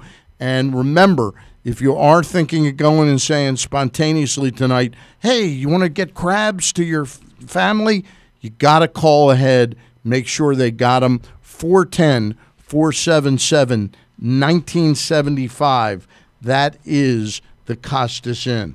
And I want to welcome back an old sponsor, longtime friend, Mark Schwartzman and Glen Burnie Transmissions. That's like, right, located right in the heart of Glen Burnie. Glen Burnie Transmissions has been around going on 60 years. If you suspect you're having a transmission problem, GBT can save you hundreds of dollars over taking it to car dealers for repair.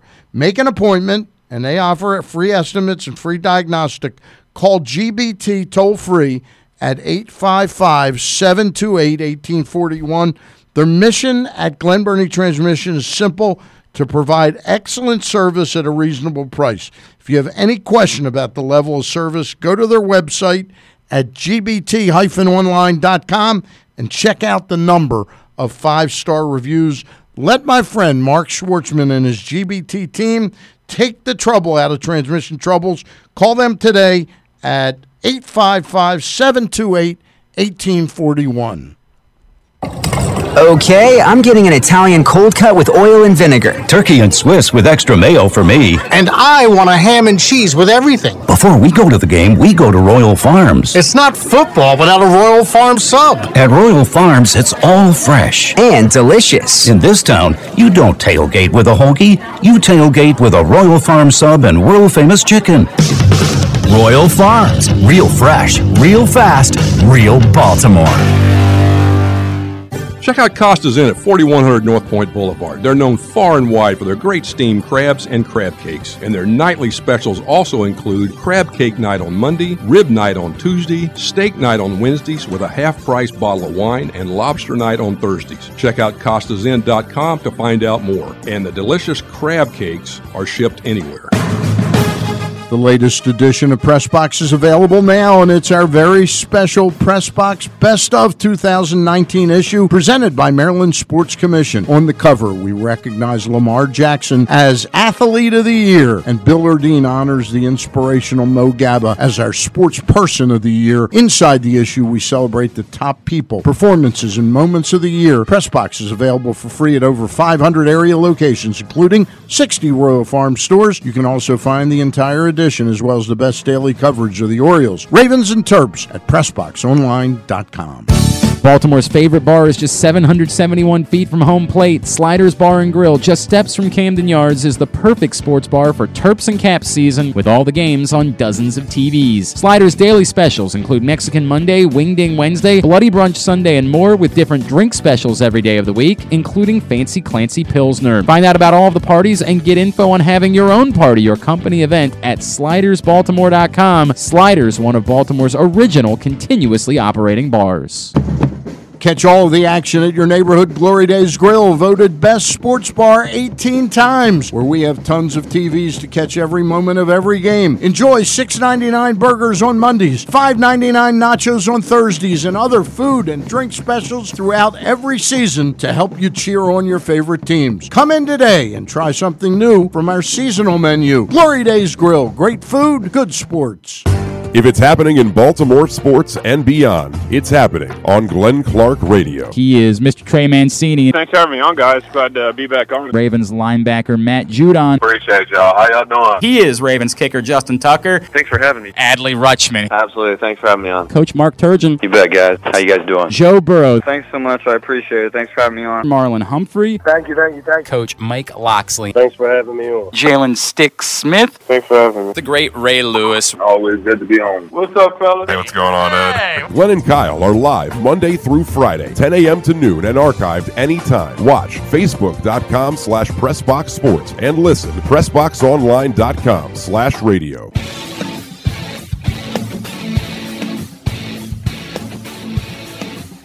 And we are back on the bat around. Stan the fan, Miles Goodman, who is absentia right now, and Paul Valle. I uh, want to remind you about uh, one place. If you're interested in real barbecue, this is outside of going to a game at Camden Yards and eating at Boog Barbe- Boog's Barbecue. If you're interested in real barbecue and an amazing selection of whiskey and microbrews, when you come to Blue Pit Barbecue in Hampden, you get the cool atmosphere and the best barbecue in the area. All made fresh and smoked every day. Open for lunch and open late. Blue, Blue Pit is also great for parties and events. Go to bluepitbbq.com for menus. Bluepitbbq.com for menus and directions. Joining us in just a couple minutes, right? Uh, yeah, give it, give it one or two minutes.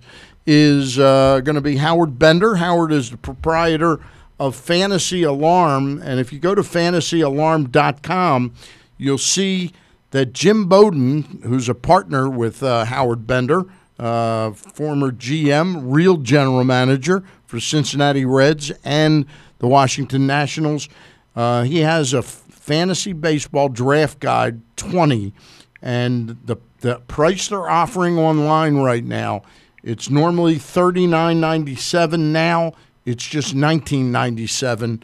Buy it now.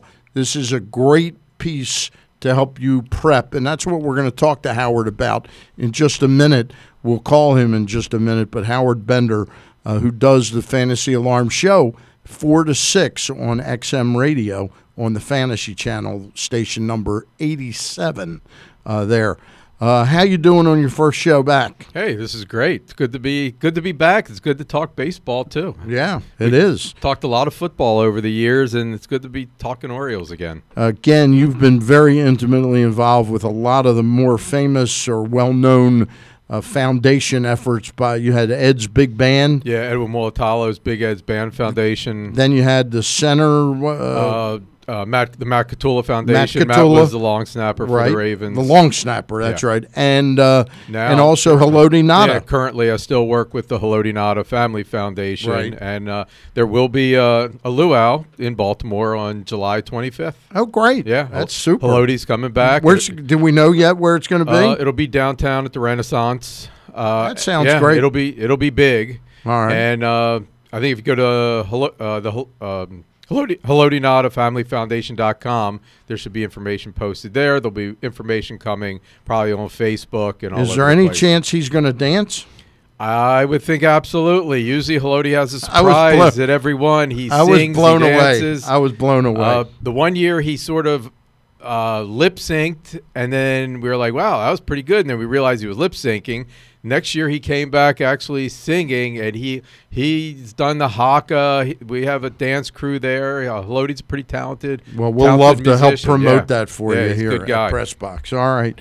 Uh, Miles Goodman again joining me today. Craig Heist is doing the Nat show over on uh, uh, MASN today, and uh, he'll probably join us next week. But you'll see Miles a little bit moving forward. And of course, Paul Valle is our board up. We're making our connection right now with the one and only Howard Bender. Howard, how are you? Stan, what's going on, man? How you been? This is my time of year to talk to you. I go, you know, I I I'm so incensed with uh, politics these days. I listen to an awful lot of MSNBC, and all of a sudden this week I said something's missing, and it's Howard Bender. And all of a sudden I texted you to come on the show. Been listening to you again. Uh, really enjoy it, and I find you a vital piece of my prep for my fantasy draft. Well, I appreciate that very, very much. Yeah, baseball season, it's an exciting time. That's definitely a better way to spend your time reading a, reading up on fantasy baseball than it is reading politics. Now I've got you've got Jim Bowden. I've got Miles Goodman in here with me. He's my co-host on the show.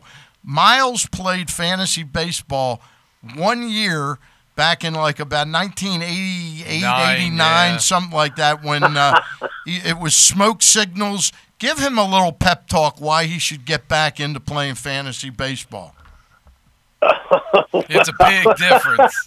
this, is a, this is a really dark time to really try and sell somebody on it, especially with everything that's going on with the Houston Astros. But I mean, listen, I you know, as far as fantasy sports go, is there any better way to just immerse yourself into the game? I mean, that to me, I mean, it's it's not only it's diving into your favorite team and their farm system, it's diving into every team, all 30 teams. You can go as deep as you want to go. You don't have to go all the way to the bottom uh, and look at what their single A farm club's doing. But you know, to me, there's nothing better than just being able to sit back and, and relax and watch a ball game, three hours, three and a half hours of just you know hardcore in-game management. and have the misery of your players either getting hurt or going 0 for 5 with 5 Ks. Well, that's yeah. I mean, That's listen, my that's my history. I'm I'm already dealing with that. I already I've drafted three teams already, and I just lost Mike Clevinger for the next two months. So I'm I'm already reeling too, Stan. I think the most difficult part for me was being lo- locked in on the Orioles, especially when the Orioles were good. Right. And then the Orioles would go up against the Red Sox or the Yankees, and I'd have, you know, my Orioles, and I'd have, you know, be, You had I'd a hard time separating rooting Yeah. for And for then- a player on the other right, team. and then wanting to see, uh, you know, whoever it was for the Yankees, uh, you know, could be the make or break for me, and wanted to see that guy go two for four against the Orioles when the Orioles were playing. He's a pure- he's a purist, Howard. it He's was- a purist. It's hard to it's hard to make that that shift in. Uh, you know that mindset, and then to root for a Yankee, you know the hated Yankees, you know to, to root for one of their players, the Red Sox, to come in and have a good night against the Orioles. So it was getting over that purist uh, mentality to get into you know into the fantasy overall. You got to look at it as a business. You're playing Yeah, a game. You're you've got a competition here. You have to kind of push that that uh, you know that that belief aside. Listen, diehard Yankee fan. I grew up, you know, born and raised New York.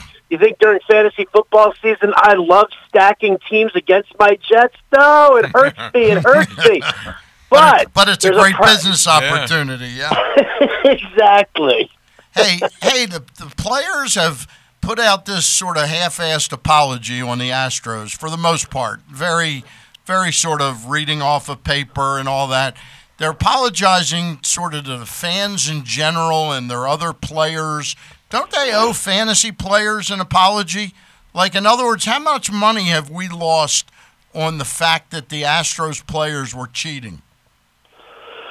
There, uh, listen, the apologies go beyond, like way beyond anything that they've done. I mean, you're talking about, uh, you know, Cody Bellinger's comments the other day, talking about how Jose Altuve stole an MVP out of Judge. Yeah. You see, you know, Freddie Freeman you know, breaking down in tears at, at Braves Fan Fest because he starts recounting the time that Kris Medlen, one of his best friends, was making a comeback, gave up seven runs to the Astros in less than an inning, Wow. uh, and then and then retired from baseball afterwards, thinking, "I'm done. I just don't have it left in me anymore." Um, you know, obviously, uh, my skill set is uh, is diminished.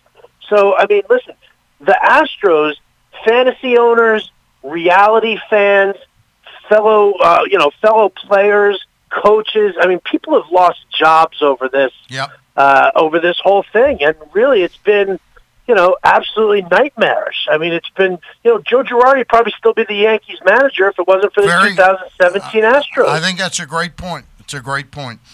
Uh, Got to ask you something, uh, and we're going to explain to people how they can can get a really great piece of their prep work through FantasyAlarm.com. We're going to explain that in just a minute. But for somebody that might be first or second year, third year playing fantasy baseball, that even has some experience with the in season, what are a couple of the key things that they need to do, Howard, to get ready for their auction slash drafts? Like, in other words, to go into the room, what do they need to have on hand with them? Well, I mean, obviously, you know, I, we can talk about yeah the fantasy alarm cheat sheet, which basically it, it serves as your rankings, your auction values, and it's it's really it's a fantastic tool uh, just to have on hand. I mean, your prep work should really be done before you go into the draft room. Once you're in that draft room, you should know the player pool. Like that, you shouldn't be. You you you don't want to be the owl in your draft, so that when somebody mentions a guy's name, you're not like who, who, who is that? Mm-hmm. Like you need to make sure that you're you're set because once you walk into that draft room, then it's like a poker game. You need to know who you're drafting against, what their favorites are. Like now, I know that you guys are huge Orioles fans. If you guys and I are in an auction, you bet your butt I'm going to start bidding up John Means because you're going to want to get him. So you know, it's it's really it's also it's about it's not just knowing the actual player pools and the stats that you want to accumulate. It's also it's about knowing who the guys are that you're drafting against. How's the best way, Howard? It's and I'm look. I've played since 1985. I might have missed one or two years when I was living in North Carolina that I didn't play, but I've played. But I still find myself at a draft, not knowing sort of exactly what I need out of every category. In other words, is that important to walk into that draft and sort of map out that I need a 258 or better average for my whole team? I got to hit 175 to 200 home runs. I need 75 to 90 steals. Uh, are there certain landmark numbers that you should go into that room trying to acquire in your draft? Um, there actually are. You know what you what you want to do is you want to sit there and you want to look back at what you know. It's not necessarily. I mean, what won the category the year before? You know, was it you know 283 home runs? Was it 315 home runs? You know, what won that category? But what you want to do is you want to just see where that cutoff line is for like top five in your league. Yeah. You know, everybody thinks you have to win every single category, but you don't. You just need to kind of finish in that top five of each one, and that's kind of going to get you over that that hump. We have a great article in the draft guide. Uh, Rick Wolf, one of my partners, wrote that. Uh, where he maps out exactly, he does the work for you. He maps out over the last several years the growth of home runs and RBIs and the decline of stolen bases and really what marks you kind of what you want to try and achieve. Um, now, obviously, there are certain things that you have to take into account when you are going with those category target numbers, because obviously you don't have rookies who now play a much bigger part in fantasy baseball now than they ever have, in you know, in, even in the last twenty years. So there's a lot more youth that you're going to have to just kind of rely on projections, look and feel, understanding what the the lineup's going to be. But yeah, we map it all out for you. The numbers you want to hit, and then uh, and then how you adjust for guys who just don't have any kind of a track record. How about as you're pr- progressing through the season, and like you mentioned, Clevinger's already out for a period of time, and we were talking about Cole Hamels being down for a while. When you come up with injuries as you're going through the season, how e- easy is it? And I know it can't be easy to replace any of your guys and and still be able to put up the stats, still be able to put up numbers.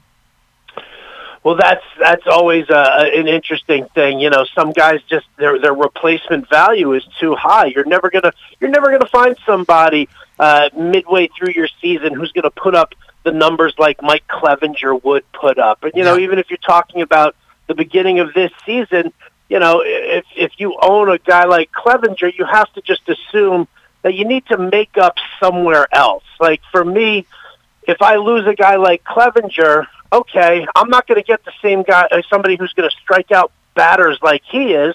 So what I need to do is I need to make sure that I look to the other categories like WHIP and ERA, uh, and maybe just kind of stabilize myself there for the time being, knowing that once Clevinger is back, I will start getting a, a boost in strikeouts. It's just kind of give and take, really, for when you're looking at uh, at full replacement.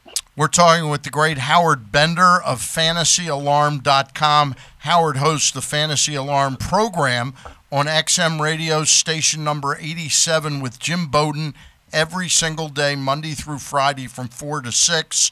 Um, Howard, let's talk specifically about the Draft Guide 20. It's uh, got Jim Bowden's name attached to it. Lends a lot of credibility to to this uh, program that you can buy online every year. That you got a real ex MLB GM uh, that's stamping his approval on this thing. Yeah, Jim does a great job, and he's actually been making a really nice transition from reality GM to fantasy GM. And you can ask, you know, you, you hear him talk about certain things of that he's picked up and learned along the way with regard to the fantasy aspect. But yeah, I mean, listen, the best part about having Jim doing a set of rankings for us is because he's actually talking to all the other GMs. He's talking to all the reality GMs. He's getting a feel for what they're talking about as far as their expectations for their players, and he's legitimately talking about how his how each team's players rank amongst the rest of the league. So when Jim puts his rankings together, it's not, it's not just Jim Bowden's rankings. Right. It's also the rankings of 30 big league GMs who have all he's spoken to each one. And then for the fantasy aspect, even more so, then I do I do my set of rankings and Adam Ronis, uh, who's one of the top uh, industry guys in fantasy right now also he and I do our sets of rankings, and that way, what we do is we do a, a, a series where you can watch, look at all three sets of rankings, then a composite of all three opinions, and that is really that's that's what's going to put people over the top. So you got Bowden's rankings, you got your rankings, and Adam Ronis all in this package. yeah, that's pretty. That's a pretty powerful combo. I'm a I'm a rankings guy. How important are the the actual content pieces? More the written, uh, where a writer, a columnist like Matt Zells or something writes content. How important are those to prepping for the season, Howard? Well, you know what? One of the things that we made sure of in this draft guide is that we didn't have these cumbersome articles that were going to take a while to read. Right. You know, strategy. Everybody now is looking for for the quick hits, the quick mm-hmm. suggestions, the points. So we do our thirty strategy section, where I mean, those articles are maybe 500 to 750 words. They're real quick and easy, and it's just it's just basic strategy stuff. You know, if you're looking for you know drafting closers, we've got a spot for that. If you want tips on how to how to behave inside an auction, we've got that. So these content articles, I mean, we do have a couple of research abstracts. One of our writers, Mike Alexander, just won the Fantasy Sports Writer Association's uh, award for best ongoing baseball series for his uh, advanced analytics piece. And that's, you know, yeah, if you want to get into the hardcore nerdy stuff, absolutely, we've got that for you. But a lot of these content pieces are just meant to be quick reads, basic strategy, just to kind of help you along with what your thought process is, like which direction you should go. If everybody's zigging, how are you going to zag? That kind of thing. Actually, I find that the most to be the most interesting part of of fantasy. Just listening to you guys is the strategy of it. Like if you've got a player that's underperforming, how do you know how long to go with them underperforming until you decide to make a change? It, is it almost like being a regular manager and looking at a player that's underperforming and deciding? But how do you how do you make these strategy decisions in fantasy when you're going up against the rest of the guys in your league? Well, patience is always of the utmost importance when it comes to fantasy baseball. Uh, because it's such a long season, you really need to give guys a, a certain amount of time. You know, you sit there and you watch players like, let's say Corey Kluber, for example, one of the top pitchers in the game for for the longest time. But if you watch Corey Kluber pitch in the month of April, you think that this guy was just the worst thing ever. So you have to kind of you have to understand the, the concept of sample size. Really, just know how many at bats, and I've got an article in there also that sets out, you know, how many at bats you need to give a guy before things sort of normalize with his stats, whether he's, you know, playing out of his mind great or whether he's struggling unbelievably. That, you know, everything just kind of regresses to the means and water always finds its its own level. So you have to understand that aspect in the game of baseball. Let me ask one follow up to that. Go ahead. How long would you give Chris Davis this year? I wouldn't be drafting Chris Davis. Don't do it. No, Don't he do mean it. he means the Chris Davis with a K. No, he doesn't. No, I didn't. I didn't. I meant Chris with a C. Yeah. Hey, let's. I want to promote this, and then I'm going to give you a real life chance to help a fan, a poor schmuck fantasy foot baseball player, in just a minute. Fantasy Baseball Draft Guide 20, Jim Bowden's Fantasy Baseball Draft Guide 20. Uh, get it, this is what's on on the website right now. Get 50% off instantly. Normally 39.97, now just 19.97. Is that the offer you're offering right now, Howard? Uh, you know what? I'm going to go one better here and tell you that yeah, it's it's 1997, but if you go to fantasyalarm.com slash radio Okay. and you use the use the promo code Bender, Okay. well, I'll give I'll give you another 15% off on top of that. So the draft guide actually comes out to just over fifteen dollars. All right, that sounds unbelievable. Again, go to fantasyalarm.com and click on the uh, where do they where do they get that? The login or where uh, click on the offer and then put in Wait a minute, hold on. I want to make sure. It's go to fantasyalarm.com slash radio and then put in the code word Bender, and that will allow you to get 15% off of the already low 1997 price. All right, here's here's the I'm gonna I'm gonna pry behind the wall here. You know, let, let people see behind the curtain. The whole reason I really had you on is because I've got a problem coming up in about three weeks. All right, you ready? I'm here. All Yep. right. I've got Bo Bichette at five dollars as a keeper. Okay, I'm allowed eight keepers. All right. Bo Bichette at five dollars. Robert Perez catcher for one dollar. Miguel Sano at fourteen dollars. Luis Arraez at four dollars. Now my pitchers are Lucas Giolito at one dollar. Liam Hendriks at one dollar. Joe Jimenez, I have to increase him to either six or eleven dollars. That leaves me one spot left, Howard, for these five players. All right. Oh wait, wait. Let me let me get a pen. I didn't All realize right. I was going to have is- to do some hard work This here. is some okay, hard work. All right. I got Yandy Diaz at five dollars. Wait until I give. Wait until I give all of them. I've got Austin Hays of the Orioles five dollars. I've got Brett Gardner of the Yankees coming off of a terrific 2019 season with Aaron Hicks hurt. He figures to play a lot. Eleven dollars. Then my pitchers, I've got Josh James at four dollars, who's looking more attractive now with Brad Peacock hurt or, or having some neck problems. And I've got Brad Keller of the Royals, who I have to increase to seven dollars or twelve dollars if I wanted to keep him for one or two years. Again, Yandy Diaz, Austin Hays, Brett Gardner, Josh James, or Brad Keller. Which one of those guys would you keep?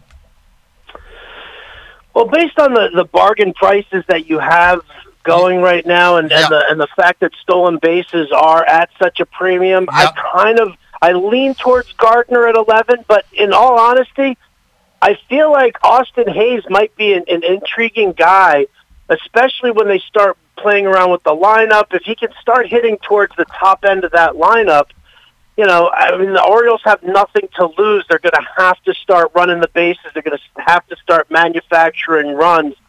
I think a guy like James and a guy like Keller and even a guy like Yandy Diaz, uh, you know, Diaz is going to have a lot of competition for, Right. for work in, in Tampa, especially when they just made this deal that brought Manny Margot. They signed Tsutsugo.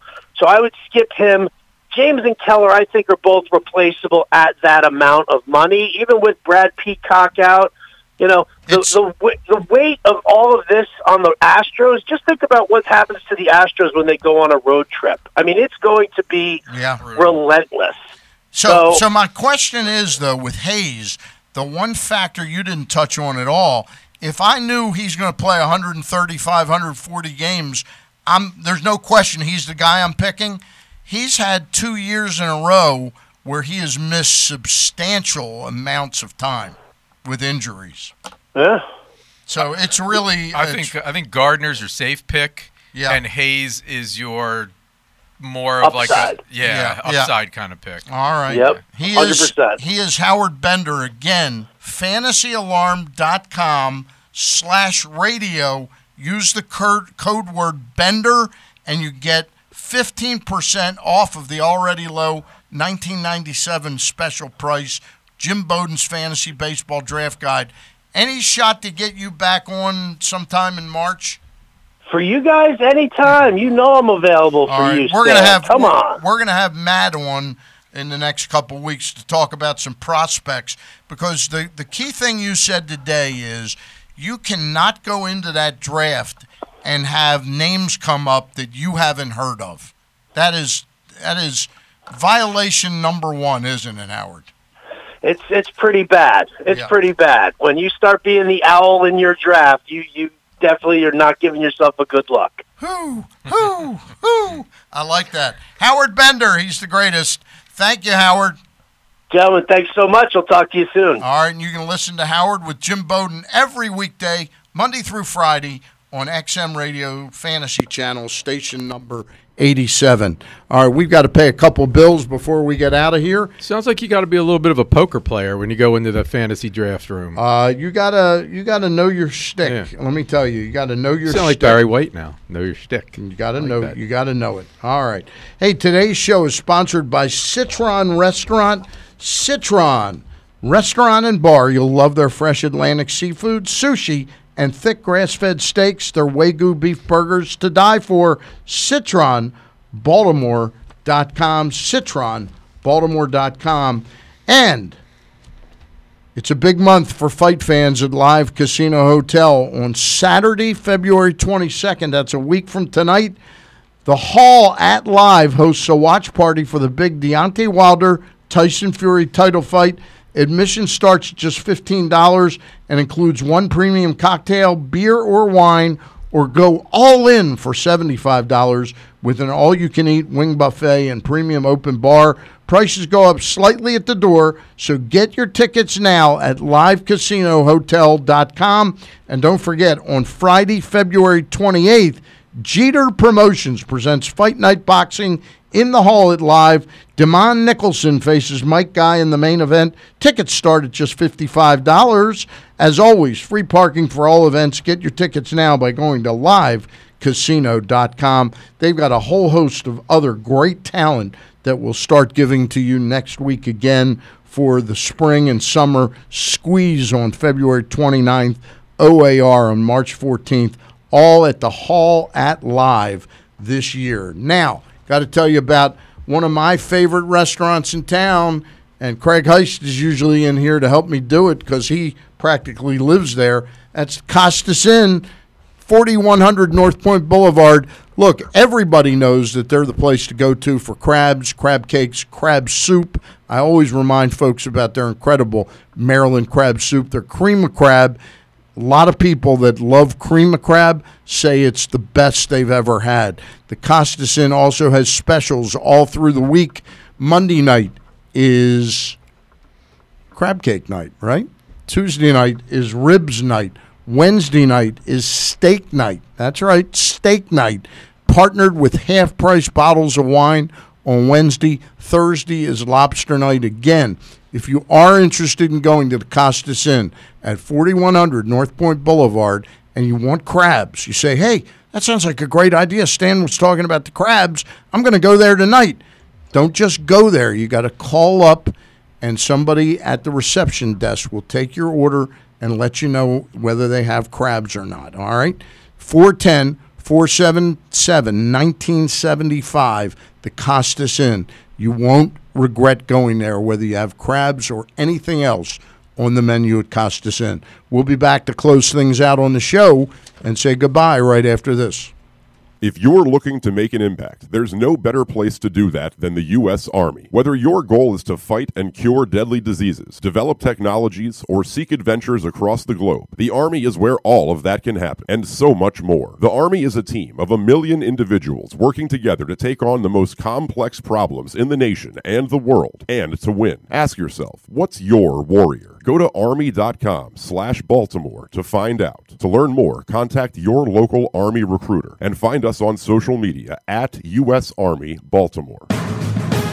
The latest edition of Press Box is available now, and it's our very special Press Box Best of 2019 issue presented by Maryland Sports Commission. On the cover, we recognize Lamar Jackson as Athlete of the Year, and Bill Ordine honors the inspirational Mo Gaba as our Sports Person of the Year. Inside the issue, we celebrate the top people, performances, and moments of the year. Press Box is available for free at over 500 area locations, including 60 Royal Farm stores. You can also find the entire edition as well as the best daily coverage of the Orioles, Ravens, and Terps at PressBoxOnline.com. Chick fil A Nottingham Square now offers their piping hot chicken noodle and chicken tortilla soup. Shredded chicken breast with navy and black beans in a white creamy soup base with a perfect blend of vegetables and spicy heat. Topped off with seasoned corn tortilla strips, obviously perfect for cold weather. Plus, it's a great complement to the best chicken sandwich on the planet. And if you're hosting or headed to a party, pre order from Chick fil A Nottingham Square Catering, for not only is it delicious and a fan favorite, but it smells amazing and it'll be ready when you are. Download the Chick fil A app, place your order, and pile up Chick fil A bonus points good for free food. Chick fil A Nottingham Square, 5198 Campbell Boulevard. Call Steve if you'd like your party catered by Chick fil A, 410 931 0031. The biggest pro wrestling stars today and all time all have one thing in common. You've heard them on Jobbing Out. Bret the Hitman Hart. It's good to be on the show. Adam Cole. How are you guys doing today? Matt Riddle. Yeah, man. Thanks, man. Broken Matt Hardy. Excellent. The bad guy, Scott Hall. Mm, hey, yo. Keith Lee. Appreciate you guys having me, man. Bill Goldberg. My pleasure. Charlotte. Thank you so much for having me. Mick Foley is with us. This is the greatest name for a wrestling show I've ever heard. MJF. I'm glad you're happy I'm on this show because I'm freaking miserable. Le champion. Chris Jericho. Le champion. AJ, Aaron, Brandon, and Glenn are talking pro wrestling every week on Jobbing Out. Find it at PressBoxOnline.com slash radio, iTunes, and SoundCloud. Oh, we are back to wrap things up on the show. The fact that the show is ending, by the way, we probably got, who knows, 20, 30, 40 people that are popping on right now, you know, on uh, Facebook, Facebook Live. If you are and you hear me talking to you now, please, it's not too late to like and share the program. What that does is it pops up in other places for other people to say, hey, let me try that. And all of a sudden, the numbers exponentially go up. Uh, no question that it works. Paul, since he's come on as producer of the show, has been actively promoting the show the night before with the guest list, which has helped. So, again, if you are on Facebook Live right now, it's not too late at the end of the show to click on share. It really does help exponentially raise our Cume audience. Miles, you got one in the books. Yeah, man, it was just really good to be back talking, especially talking Orioles. Yeah. You know, if you can't be excited about the Orioles now, there's there's no time. So It's it's just kind of fun. Opening a spring training can all you know it's 20 degrees out, but you sort of can you know it's coming. You know, Was it was it like uh, riding a bike, getting yeah, back on man, Uh, yeah, it was just like. Um, We got a nice little podcast studio. uh, it's this is great. I, It's I the- mean, your your whole your whole setup down here is pretty cool. It's the live casino hotel studio where you've been listening to the Bat Around. Thanks to Paul Valle. Thanks to Miles Goodman. I'm Stan the Fan. Don't forget Glenn Clark all week long. A couple things I want to promote real quick. Next Sunday in Pikesville or Pikesville, Northwest Baltimore, at Har Sinai Oheb Shalom next Sunday at 9:30 in the morning. Barry Weinberg, the former trainer for the Oakland A's back during the steroid era, okay, and then the St. Louis Cardinals. Uh, he was always Tony La Russa's main trainer. He's written a book called Uncle Barry's Eating My Way Through Baseball. He'll sign the book, but he'll be there at Oheb Shalom next Sunday. He's going to be on our show next Saturday at 11:05. And that book that Billy Ripken wrote, which we're going to try and get Billy on the show, is called State of Play: Old School versus New School. State of Play. Howard Bender was kind enough to come on fantasyalarm.com slash radio code word Bender B E N D E R gets you 15% off of the already low 1997 price. That's fantasyalarm.com slash bender. I mean, slash radio, code word bender. Fantasyalarm.com slash radio, code word bender gets you a special price on that. Thanks for listening. Uh, thanks for tuning in on Facebook Live. We'll see you next Saturday. Glenn Clark and Kyle here all week long, 10 to 12, Monday through Friday.